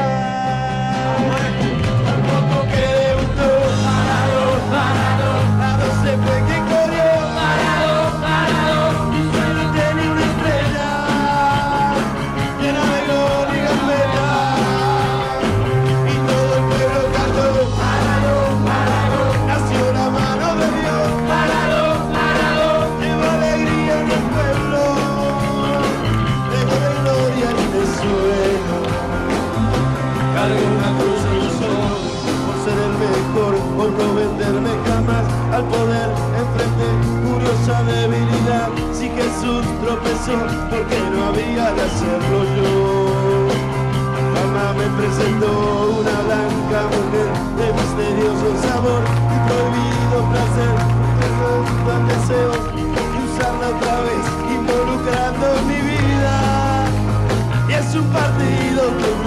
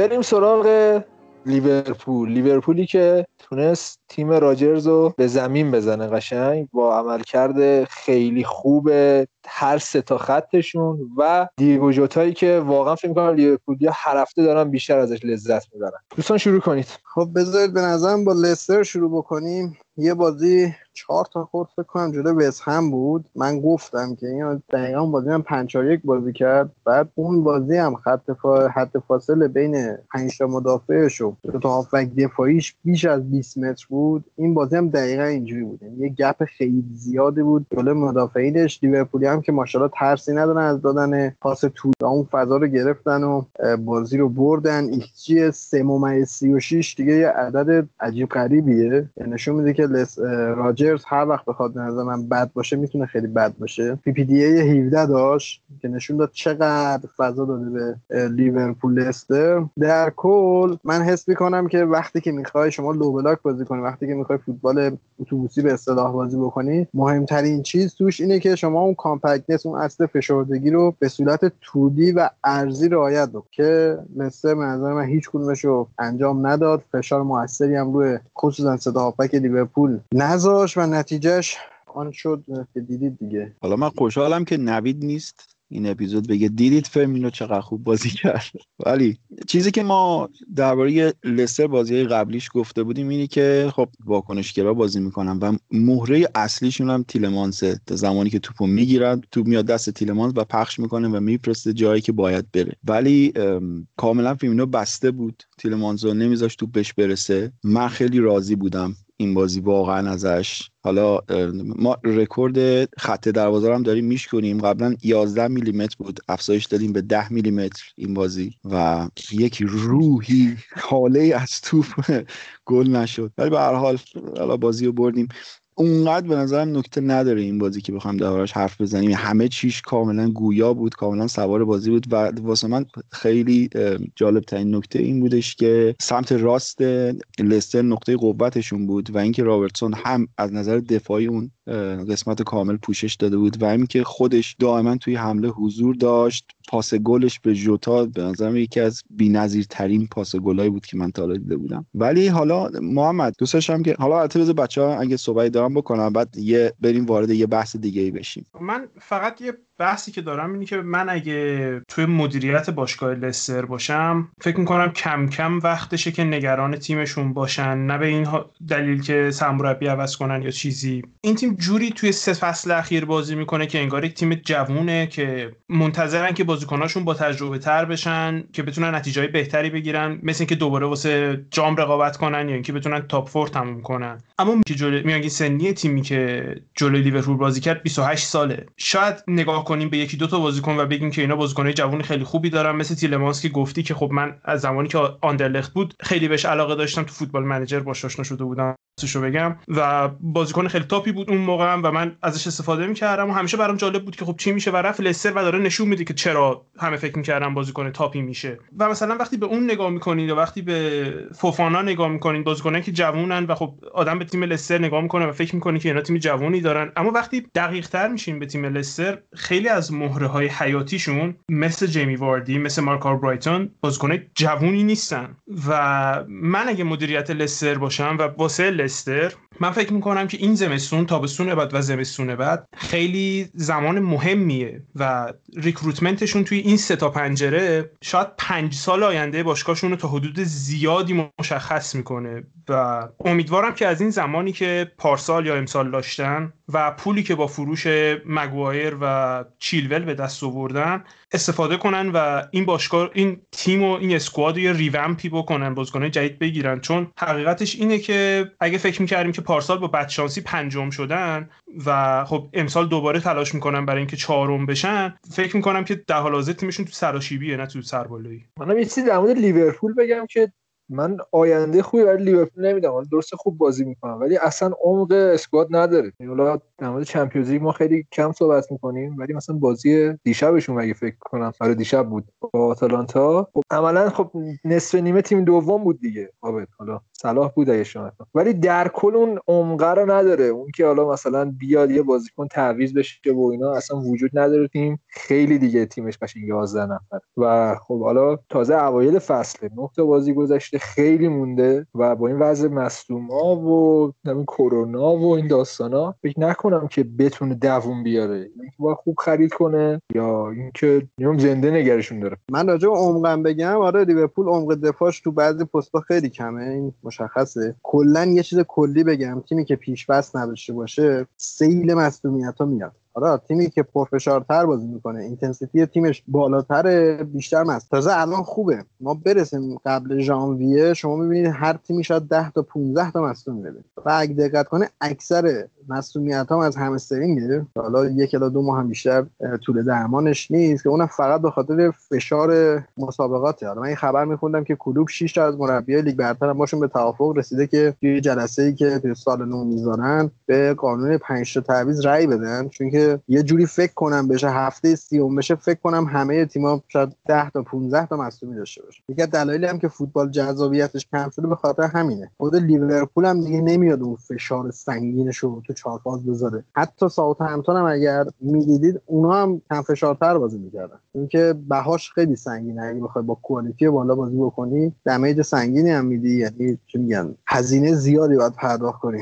حالا درباره عمق ترکیب من همین دفاع رو موافقم. خیلی احمقانه بود. اصلا با سه تا دفاع اونم دو تا دفاعی که همیشه مصدومن بخوای بری تو مسابقات. ولی حالا خط حمله رو اوضاعمون بد نیست. خط هافک هم که خیلی ترافیک داریم. درباره مصدومیت هم که گفتی حالا جالبه که همین هفته این نبی کیتا رو داشتیم همسترینگ بارکلی رو داشتیم همسترینگ آلدرویرلد داشتیم همسترینگ حالا اینا که من یادم میاد هر بازی تقریبا یکی دو تا مصدوم داشته اونم همه همه یه شکل همسترینگ ولی حالا توی خط حمله خدا رو شکر جوتا رو گرفتیم از این نظر بد نیست. ولی درباره اوریگی من فکر می‌کنم دیگه بازیکنی شده که فقط این قابلیت رو میده که شما با 11 نفر بری توی زمین. یعنی همین دیگه هیچ چیز دیگه اضافه نمی‌کنه. عابد اوریگی پارامتر شانس هم به تیم اضافه می‌کنه. این هم باید بگیم. یعنی خیلی خدا دوستش داره. هر دفعه میاد توپی می‌زنه می‌خوره رو تیرک میاد جلو سرش اینم هست. وگرنه واقعا دیگه نداره. آخرین وقتی- این اتفاق افتاده کی بوده؟ نمی‌دونه از قدرت من استفاده کنه دیگه. این هم من فیلمینا انتقاد کردم این بازی گل زد میلان این همه تعریف کردیم کاتبک پریمیوم واسش داریم می‌نویسیم. اونم اوف کرد بنده خود ولی فارغ از اون موافقم اون ترکیبمون ضعیفه. ولی بازم به نظر من تنها تیمی که می‌تونه به هر شکل ببره و استاندارد بازیش از یه حدی اوف نکنه همین لیورپول به نظرم. فارغ از هر گونه تعصبی. و منم علت اینو می‌دونم که دقیقا همین دست نزدن زیاد به ترکیبه. خیلی خب تهران تو نکته داشتی. بگو اونم در مورد بازی. در تا بازی نبود. من فقط می‌خواستم بگم فرگوسن جمله معروفی داره وقتی بهش میگن که بازی انگلیس خیلی فشرده تر از بازی کشور دیگه است و دلیلش هم خب اینه که اسکای و بیتی می‌تونن بازی رو از دلشون می‌خواد عملا بچینن. نکته که کلوپ هم بهش اشاره کرد تو مسابقه بعد از بازیش با لستر خیلی تندم بهش اشاره کرد و فرگوسن جمله معروف داره میگه که you're shaking hands with the devil. شما داری لیگو میفروشی به شیطان عملا و خب این ریسکیه که باید بپذیری سر این قضیه. و خب به حالت عادی ما همیشه انگلیس فنا کسایی که لیگ انگلیس رو دنبال می‌کنیم همیشه قبول می‌کردیم این حقیقت رو که خب ما لیگ پرفشاری داریم چیزی داریم به اسم Boxing Day که تیم‌ها باید تو ده روز سه بار بازی کنن و فلان و بیسار و اینا. و خب می‌گفتیم که جذابیت لیگمون و پول تلویزیون و پولدارن برن بازیکنای بیشتری بخرن و از این حرفا اما این به جز خریت نمی‌تونم اسمی روش بذارم. این خریت سه تعویض من هیچ جوری نمی‌تونم متوجهش بشم. تمام لیگای دنیا از بوندسلیگا از حتی رقابت های مثل Champions League همه به این نتیجه رسیدن که 5 تا تعویض. ما فقط تو Premier League این معضل رو داریم که تمام سرمربی‌ها تا دقیقه 95 باید تعویض آخرشون رو نگه دارن. چون هیچ تضمینی نیست که همه بازیکنات سالم بازی رو تموم کنن و نمی‌خوای که 10 دقیقه با 10 نفر با... و میگم من عادت دارم به اینکه بازیکن مصدوم داشته باشیم. من عادت دارم که تو Boxing Day یکی دو نفر مصدوم بشن تو تیم. اما این شرایط توی این فصلی که عادی نیست فقط می‌تونم بگم manage شدن این قضیه توسط Premier League خجالت آور بوده. من اصلا نمی‌دونم چرا به رأی گیری گذاشته شده همچین مسئله ای و نمی‌دونم چی جور تیم‌ها رأی ندادن به اینکه 5 تا تعویض داشته باشیم امسال. اینم دقیقا bug دموکراسی ها. یه خیلی زیادی از آدما یه چیزه. خیلی احمقانه رو بخوان یه فعل احمقانه جاری میشه. این تیم‌های ضعیف گفتن نیمکت لیورپول و نمی‌دونم سیتی و اینا قوی تره اونا بازیکن‌ها با کیفیت تری می‌تونن بیارن. حالا خودشون بیشتری مسئولیت رو دارن. این میگم اینم یکی از bug های همه پرسیه که هر کسی یه رأی داشته باشه. خب الان ببین خودت چه می‌دونم مثلا برنی که الان پایین جدولم همون بعد از کرونا که هر بازی می‌تونستن 5 تا تعویض بکنن میانگین تعویضش یک و ممیز یک ممیز دو یا یک ممیز سه بوده یعنی حتی مثلا دو تا تعویضم توی بازی نمی‌کرده ولی حالا من در ادامه حرفای تهران و احمقانه تر اون خبرنگاری که بعد از بازی میاد می‌پرسن که خب باشه حالا تو که سه تا تعویض داری چرا سه تا تعویض تو نمی‌دونم جلوی سیتی نکردی خب احمق اول اینکه تو. وقتی که بازی شیش امتیازی بین دو تا تیم که جفتشون جزء تیمای اصلا احتمال قهرمانی دارن. تو نمی‌تونی زیاد تغییر بدی توی اون بازی. این چه سوال احمقانه که تو داری می‌پرسی؟ خب مسلما تو اون بازی حتی اگه 5 تا داشته باشه ممکنه که دو تا تعویض بکنه سه تا تعویض. دیگه تهش دیگه مثلا سه تا تعویض سوم دقیقه 90 به بعد باشه. نمیاد تو اون بازی 5 تا تغییر بده. بعدش هم که الان تهران درست داره میگه. تو زمانی که الان ببین همین بازی نبی کیتا هم استرینگ داد. خود خب تو چه تضمینیه که تا دقیقه 90 دوباره یه اتفاق دیگه ای نیفته خب چرا مربی با دست خودش خالی بکنه؟ این همه همه پرسشاییه که هست و حالا قراره که دوباره به رأیگیری گذاشته بشه و امیدوارم که این اتفاق بیفته و برگرده به همون پنج تا تعویض وگرنه به قول تو ما ژانویه 100 درصد سیر مصدوما رو داریم. و حالا اگه تو این مسئله صحبت داری بگو تا من برم سر تاپیک بعدی. من یه سوالی دارم. خب الان قانونی که گذاشته برابریه دیگه.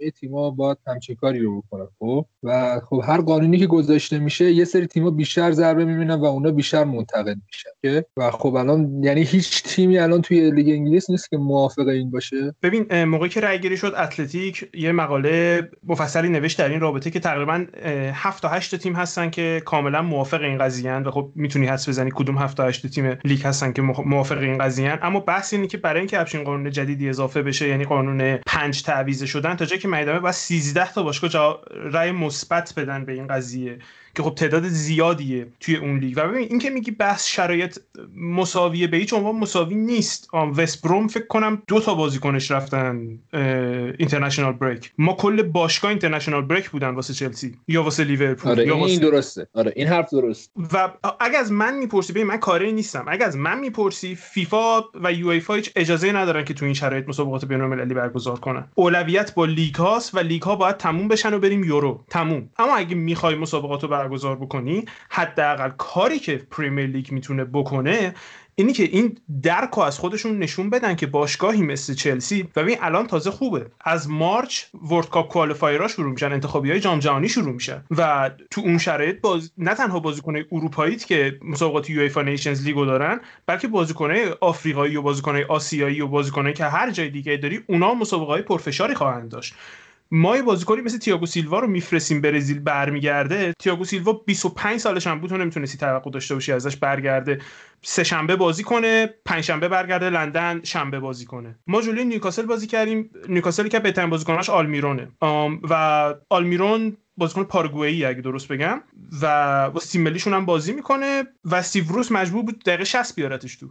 و خب این این نشون بهت میده که چقدر شرایط در حال حاضر غیر طبیعیه. و بازم میگم پریمیر لیگ تنها لیگیه که تو این شرایط غیر طبیعی نه به بازیکن‌ها رحم کرده نه به باشگاه‌ها رحم کرده. که اینم عادت دیگه. یعنی قشنگ انگلیس از موقعی که به وجود اومده لیگش داره وارونه میده تا الان. هر اتفاقی که افتاده قشنگ اینا وارونه کار انجام دادن و پیش بردن و به نظر من تغییر نمی‌کنه. حالا نظر من میمونه همینطوری و همینی که هست. واقعا مثل داوری. آقا ما سالهاست مثلا همه معترض داوری چه اتفاقی بود یا موقعی که وی آر اومد با اون شکل و شمایل مسخرش این همه اعتراض و فلان اینا. چه اتفاقی؟ یعنی اینا اینجوریان که همینی که هست و خب تا موقعی هم که تاپ 5 یعنی اول دنیا از نظر بیننده و اینا به نظر نمیاد تغییری توی سیستمشون یا توی به قول شما رفتارهای احمقانه که می‌کنن ایجاد کنن. آقا من یه چند تا نکته دیگه بگم. اولا که عدالت هست ولی ظلم عصبی یعنی واسه همه است. و حالا من یه فکت فوتبالی هم بدم چون اصلا کار و حرفم اینه بگم کلا یه جمله معروفی هست هر روز شما تمرین بکنی چهار درصد پیشرفت بکنی و هر روزی که تمرین نکنی هفت درصد پسرفت بکنی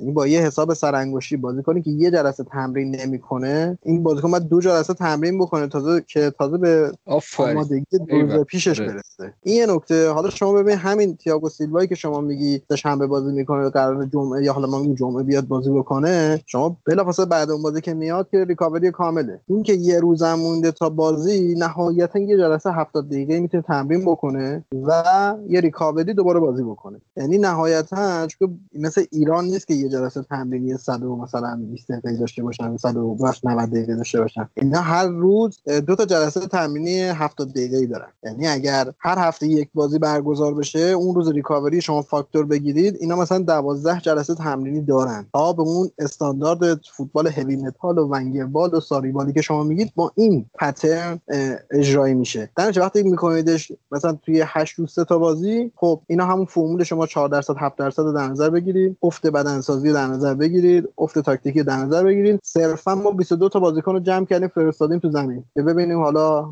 خدا چی می‌خواد. یعنی کلا این قضیه اصلا توجیه ورزشی و فوتبالی هم نداره. هم از لحاظ آناتومی هم از لحاظ هوازی و بی‌هوازی و ورزشی. البته توجیه مالی خیلی مشخصی داره. نمی‌خوام بی‌انصاف باشیم. توجیه مالی فوق العاده مشخصی داره. پارسال وقتی که حرف زده می‌شد که Premier League ادامه پیدا نکنه و مختومه بشه گفته میشه چیزی نزدیک دو سه billion دلار باید باشگاه پس بدن. دو سه billion پوند باشگاه باید پس بدن. پولی که توی Premier League هست پول فوق العاده سرسام‌آوریه و من متوجه میشم که چرا حتی اگه quality به content quality محتوا کیفیت محتوا پایین میاد شما باید محتوا رو تولید کنی. چاره ای نیست. اما من احساس می‌کنم حداقل من به عنوان کسی که بیرون دارم نگاه می‌کنم نه دسترسی دارم به کتابای Premier که ببینم وضعیت مالیشون چجوره نه دسترسی دارم به تیم medical های باشگاه مختلف Premier League. اما منی که از بیرون می‌بینم فکر می‌کنم حداقل کاری که میشه کرد این پنج تا تعویض می‌تونه یک کمک محدودی به باشگاه ها بکنه. هرچند محدود اما می‌تونه. بهران همین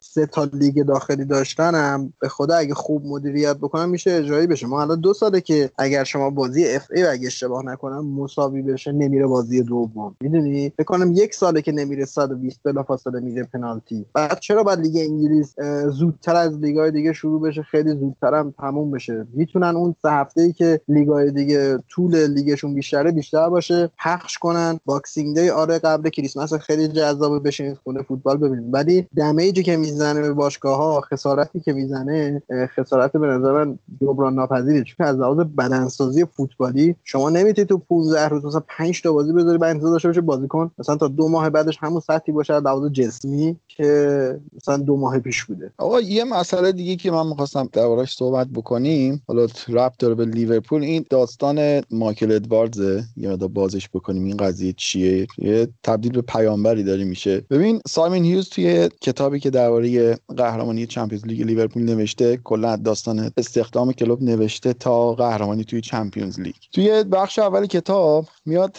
صحبت می‌کنه درباره این که مشکلاتی که سر بستن قرارداد با یورگن کلوب بوده دو تا موضوع رو میاد بهش اشاره می‌کنه. و میگه که یه مقاله هم توی نشریه Independent on Sunday فکر کنم اسمش بود که نوشته بود درباره مشکلات و معضلات راجرز توی لیورپول. ولی دو تا مشکل اصلی رو مطرح می‌کنه برای اینکه ما اگه بخوایم با کلوب قرارداد ببندیم این داستان رو یکی این که چلسی اون موقع خوزه مورینیو دیگه اواخر داستانش بود و داشتن به این فکر می‌کردن که خوزه رو اخراج بکنن و دنبال مربی بودن و خیلی کلوب به چلسی نزدیک شده بود و میاد میگه که اگر ما بخوایم کلوب رو مربی لیورپول بکنیم باید گرونترین مربی تاریخ لیورپول بشه. بتونیم از نظر مالی با چلسی رقابت بکنیم. و دومین مشکلی که مطرح می‌کنه دقیقا میاد میگه مایکل ادواردز promotion ی که توی باشگاه گرفته شده director فوتبال و در زمان قرارداد بستن با راجرز هم این مسئله مطرح بوده که آقا شما باید تحت نظر ایشون کار بکنی و تمام برنامه هایی که ادواردز داره از خرید بازیکن اینا شما تبعیت بکنی و نمی‌تونی توی خرید بازیکن اینا تصمیم گیری بکنی. که میگه که راجرز اولش قبول می‌کنه ولی سال آخر می‌زنه زیر میز و خلاصه همه چی به هم میریزه. حالا دقیقا ببین این دوتا مسئله رو میاد مطرح می‌کنه. این میاد چی به ما میده؟ ما میده که آقا اگر با کلوب قراردادی بسته شده به معنی اینه که جفت این مشکلات زیر پا گذاشته شده. یکی این که بله دقیقا همون هزینه رو کرده لیورپول و تونسته. حالا خیلی داستان ادامه داره که محمد بعدم مفصل بهت میگم باید سینه بزنیم که چی شد. لیورپول تونست کلوب رو بگیره. خیلی عجیب غریبه. و اینکه نقش ادواردز هم از اون چیزی که قبلا بوده تغییر پیدا کرده و تصمیم گیری ها دیگه با ادواردز نبوده برای خرید بازی. ولی الان خیلی این بحثی که باز شده اینه که اینطور جا افتاده ظاهرا که همه این بازیکن توسط ادواردز کشف میشه و میاد داخل باشگاه و زیر دست کلوب قرار می‌گیره که اصلا همچین چیزی نیست. من در ادامه حرفای عابد در مورد پیغمبر. پیغمبر عزیز بگم که این بنده خدا صرفا نگوشیشره یعنی نگوشیتره یعنی صرفا مذاکره می‌کنه. شما مثل مثال واسهتون می‌زنم. مثل اینکه شما میرید توی یه چه می‌دونم یه مالی یه سوپرمارکتی یه فروشگاهی. بعد می‌بینید که سیاست های اونجا مشکل داره. هی گیر می‌دید به اون فروشنده مثلا. اون فروشنده اونجا کاری نیست. صرفا مجریه. خط مشی و یه مدیر دیگه میده. توی لیورپول هم اینجوریه. شرط اول قرارداد کلوب اصلا مسائل مالی نبوده. یک هفته این داشتن مذاکره میگن در مورد اینکه کی اختیار نقل انتقالات داشته باشه. کلوب یه آدمیه که زمانی که 34 سالش هم بوده توی ماینز بوده اولین شرطی که می‌ذاره توی ماینز که آقا اختیار کل بازار با منه. زمانی هم که دورتموند بهش پیشنهاد میده بازم اختیار کل بازار با اونه. کل دپارتمان استعدادیابی دورتموند خود کلوب تشکیل میده و درست می‌کنه. که الان شما می‌بینید جود بیلینگام می‌خرن نمی‌دونم سانچو می‌خرن. همشون یعنی خودش آدمیه که منیجره. این آدم آدم مربی نیست. ما قبلا گفتیم بین تفاوت مربی و منیجر. مربی میشه کسی مثلا مثل کنته که ماروتا میاد بازیکن میگه چی می‌خوام؟ میگه دفاراس مثلا انفجاری چارپاز می‌خوام میره مثلا واسش لازارو رو می‌خره یا مثلا میره واسش دهانمیان رو می‌خره و تمام. ولی منیجر کسی که میاد تو کل باشگاه مسئولیت کل باشگاه و خصوصا بازار رو در اختیار می‌گیره. در نتیجه ما credit این خر... خریدها رو اصلا نباید به ادواردز بدیم. همونطوری که credit خرید شینجی کاگاوایی که 200 هزار دلار میره میخرتش از تیم رده هشتمی لیگ ژاپن هم میره می‌خره کلوب. credit شو نباید به تسورک بدیم credit شو باید به کلوب بدیم. این میگم این کلا یه ذهنیتی شده. کجا می‌تونیم credit بدیم به مایکل ادواردز؟ این که میره مثلا رابرتسون رو به جای مثلا 20 میلیون می‌خره 8 میلیون. یعنی از نظر جنبه اقتصادی میشه بهش credit داد. یه بازیکن رفته ارزونتر خریده. ولی وقتی کلوب میگه آقا رابرتسون آقا باید بره مذاکره کنه. اینم یه چیزه چون ما تمام این کانالا و تمام این فکتور فوتبال لیورپولیا که می‌بینیم فلان بازیکن خریدیم آفرین به مایکل ادواردز کاری نیست. این من خدا تنظیم قرارداد فقط کرده. این یه نکته که باید بدونید توی گوگل هم سرچ کنید director of the football واسهتون شرح وظایفش کامل میاره. بخونید ببینید آیا اختیاری داره تو این زمینه یا اینکه نداره. و اینکه اگر کلا هم بخوای ببینید اصلا سیستم استعدادیابی لیورپول چجوریه اینا با یه استارتاپ فرانسوی کار می‌کنن به اسم SkillCorner. باشگاهی مثل لیون و لورکوزن هم دارن با اونا کار می‌کنن. اینا یه تیم دارن داده ها دقیقا به همین شکل که مثلا اینکه یهو انتخاب بین جمال لوئیس و کوستا سیمیکاس میشه یعنی دقیقا بر طبق یه داده هایی اینا پیدا میشن این سری بازیکن ها میگن که خب okay مثلا چه می‌دونم اون چیزا که شما می‌خوای حالا می‌تونه پارامترهای خیلی مختلفی باشه یه بازیکن هست توی نوریچ و یه بازیکن هست توی اولمپیاکوس. حالا بعد اونجا دیگه نقش ادواردز میشه بیشتر گرفت که okay حالا توی مذاکره مثلا اگر نوریچ n میلیون می‌خواد خب ما میریم مثلا گزینه دوم پیدا می‌کنیم. اونو مثلا با قیمت ارزون تری پیدا می‌کنیم. در ادامه حرفای عابد بگم که آره اینکه خریدها قسطی میشه و جنبه اقتصادی کاملا با ادواردزه. حالا این نکته جالبی هم بگم شاید خیلی از شنونده جوانترمون ندونن. این pattern ی که ما یک database پیدا بکنیم و بر اساس اون بریم یه بازیکن رو پیدا بکنیم و آقای آرسن ونگر توی سالهای فکر کنم 97 98 درست کرده. من ما- می‌خواستم بگم. خواستم بگم آره. اون موقع به صورت دستی database درست کرده بود و می‌رفت بازیکن این شکلی رو پیدا می‌کرد. حالا SkillCorner که جای خود داره. ولی آخرش رفت ولبک و اینا رو خرید. یه نگاه بقیه بازی میگم یعنی با تا آخرش دستی مینوشت. برای رمز موافقتش همون دستی اینا بود. یعنی یه خورده با این کامپیوتر اینا اسیر شد ریخ به هم یه نگاه بقیه بازی داشته باشیم رفقا اگه صحبتی داریم در موردش صحبت کنیم که برایتون تونست دو یک استون ویلا شکست بده با درخشش ولبک.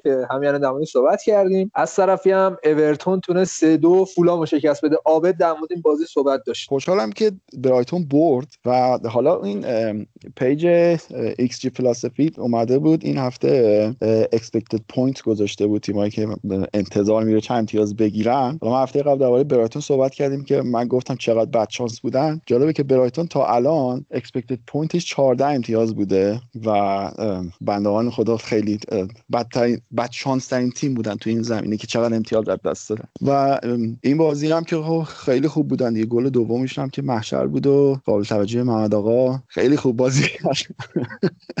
برایتون خوب شده محمد.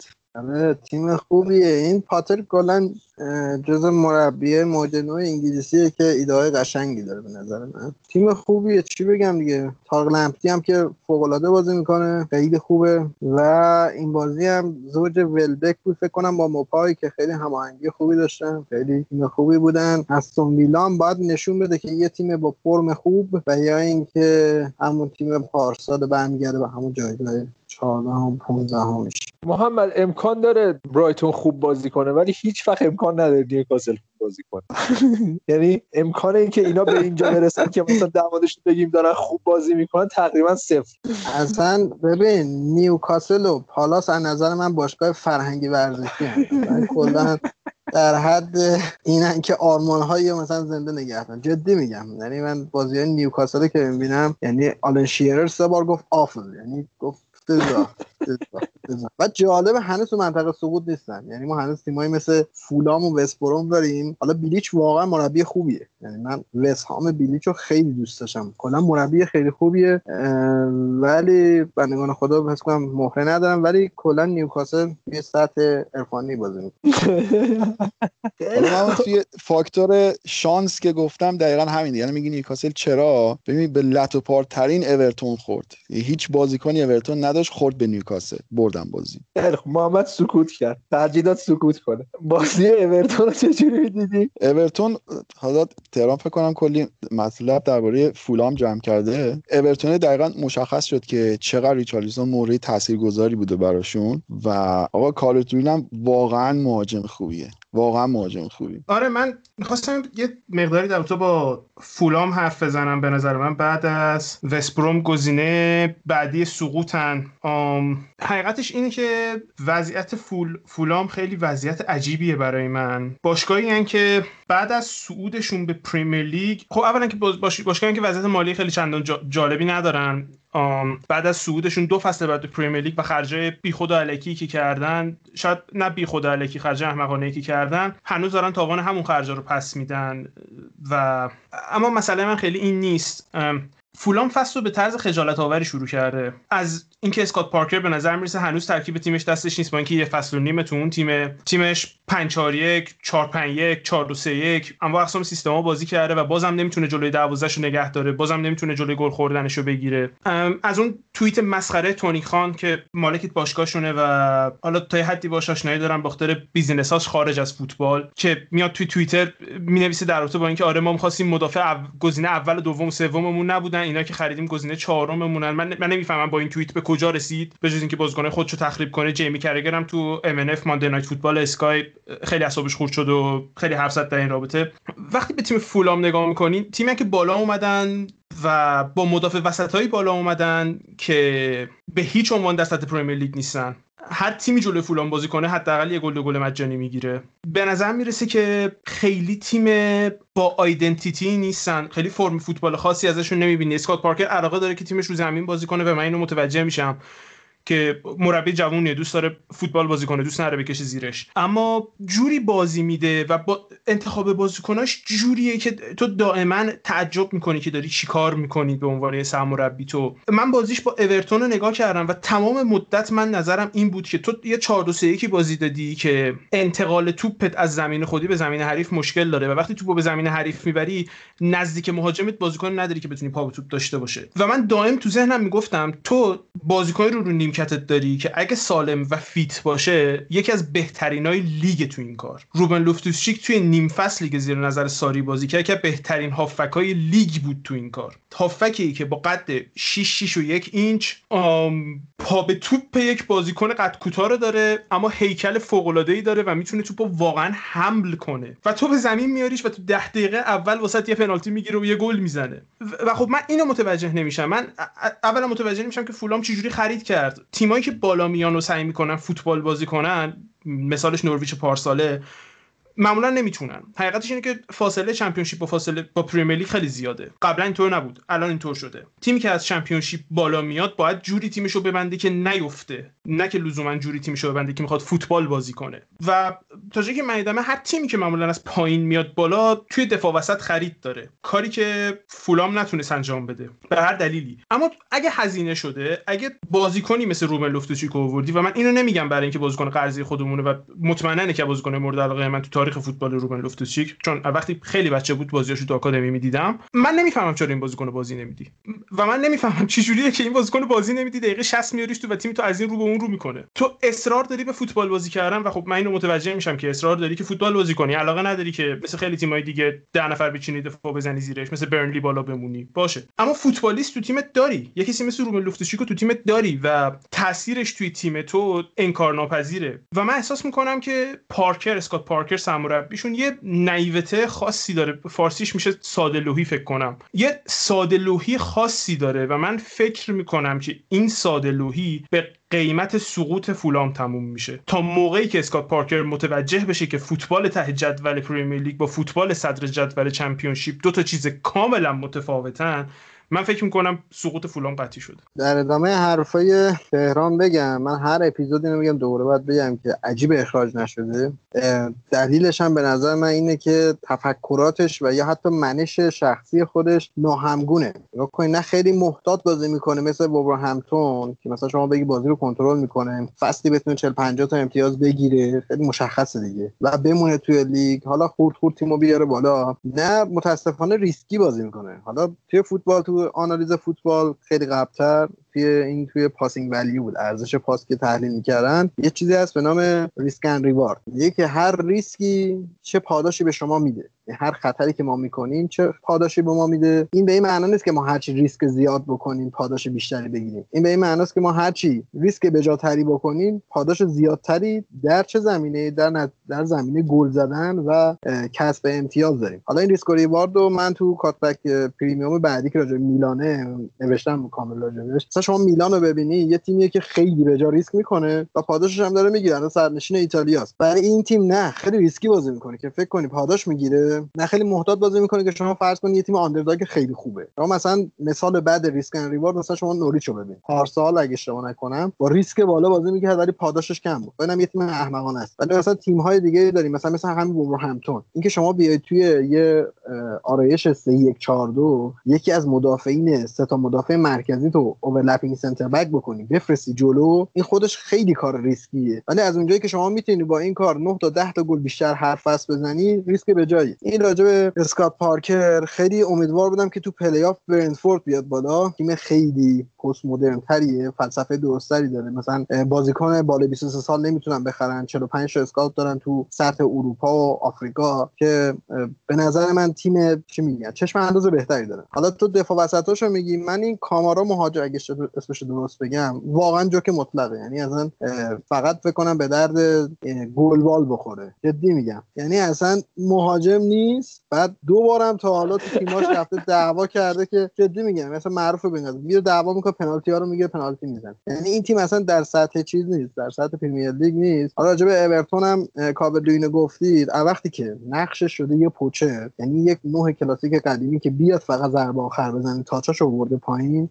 خیلی عالی شده. چون واقعا تو فاز یک و دو بیلداپ یعنی تا 70 متر اول زمین هیچ کمکی نمی‌تونه بازیکن به تیم بکنه. نه کنترل توپ خیلی خوبی داره نه می‌تونه پاس مثلا موثر خوبی بده. ولی توی فاز سه فوق العاده است. و یه چیزی که اونو متمایز می‌کنه مثلا با بازیکن مثلا مثل هیگواین رو نمی‌دونم ایکاردی و اینا اینه که تو فاز دفاع و تو انتقال ها خیلی میدوه و خیلی پرس می‌کنه تو پرس کمک تیم می‌کنه. آخرین چیزی هم که بگم در مورد اورتون اینکه این بازی خیلی جالب بود. 3 4 1 2 3 4 2 1 بازی می‌کردن. گل دوم و سومشون دقیقا یه پترن بود. تو پس سمت راست رسید خامس. خامس داد دینیه. دو تا سانتر دو تا گل. تموم. یعنی این دیگه هم یه کردیت خیلی زیاد میشه داد به تیم آنالیز اورتون هم یه کردیت خیلی منفی میشه داد به کل تیم فولام که یه پترن ساده رو نمی‌تونه خونسا بکنه خیلی خب یه نگاه به بقیه بازی داشته باشیم که وست هم تونست یکی شفیلد رو شکست بده. از طرفی بنلی تونست یکیش کریسا پالاس محبوب دلهای محمد رو شکست بده و وولز هم با ساوثهمپتون یک یک مساوی کرد در حالی که واقعا حق وولز بود که این بازی رو ببره. نمی‌دونم بازی دیدین یا نه ولی نتیجه خیلی نتیجه ناعادلانه بود و امتیازها مساوی شد و تقسیم شد. صحبتی چیزی بریم جدول کنیم؟ بگو ماما من یه چیز بگم امیر رو تمامش کنیم. در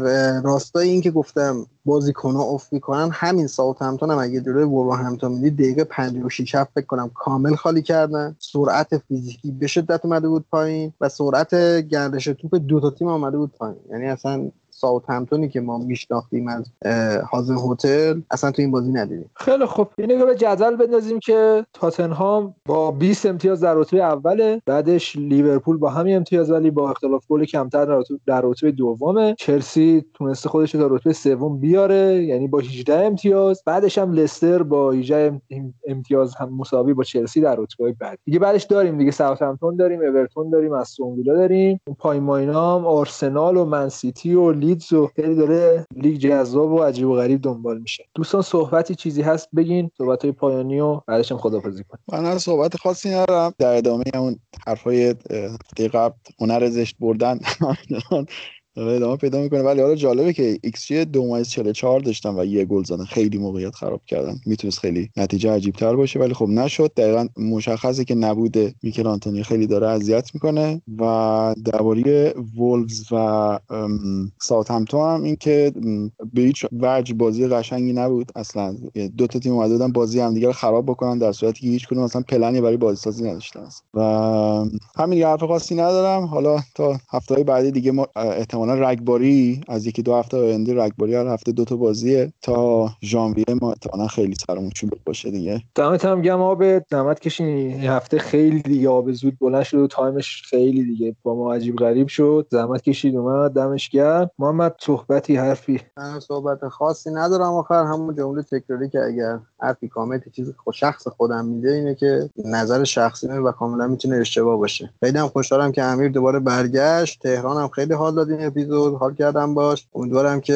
از شنیدن این اپیزود لذت برده باشید. دمت هم گرم. تهران؟ حرف خاصی نیست. فقط ممنون از اینکه منو داشتین تو پادکستتون و اینکه امیدوارم از گوش کردن به این پادکست لذت ببرن شنونده ها و همین ممنون. بگو آبت جان آره اینو خواستم بگم که ما حالا خیلی کم چالش داشتیم و الان یه چالش دیگه هم به خودمون اضافه کردیم که برای اپیزود ضبط کردن باید تایم سه تا قاره مختلف رو تنظیم بکنیم تا بتونیم ضبط بکنیم. اه، این هم دیگه خودش جالب شده و اینکه می‌دونم می‌خوای آهنگ آخر معرفی کنی ولی من زودتر بگم نذارم تا آهنگ معرفی کنی.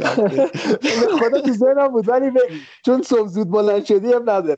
آره نه حالا به خاطر این ضایعه ای که اتفاق افتاده از دست دادن دیگو مارادونای بزرگ. به این آهنگ ویش یو ور هیر پینک فلوید با اجازت گوش بدیم. البته اون یه مضمون دیگه ای داره ولی میشه خب هم مارادونا استفاده کرد. آره ولی خب بالاخره باز ور هیر دیگه آره دیگه. لاو ایز لاوه آبه فرقی بله. نداره. خیلی خوب دمتون گم که تا الان به ما گوش دادین. تو این روزهای کرونایی خیلی از خودتون مراقبت کنید. شرایط داره متاسفانه بدتر میشه بهتر نمیشه. مخصوصا رفقامون توی ایران. حالا بقیه جاها سعی کمتر بیرون برید و مراقب خودتون و اطرافیانتون باشین. همین دیگه. از طرف منم خدافظ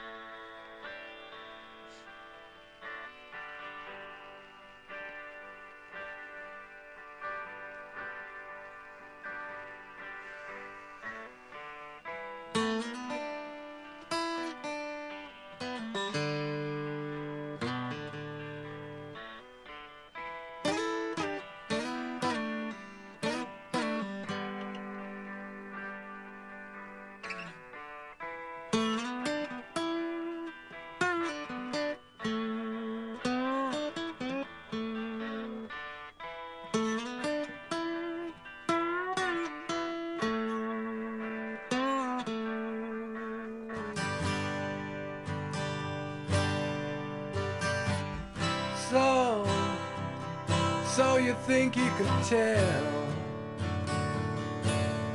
heaven from hell, blue skies from pain? Can you tell a green field from a cold steel rail? A smile from a veil.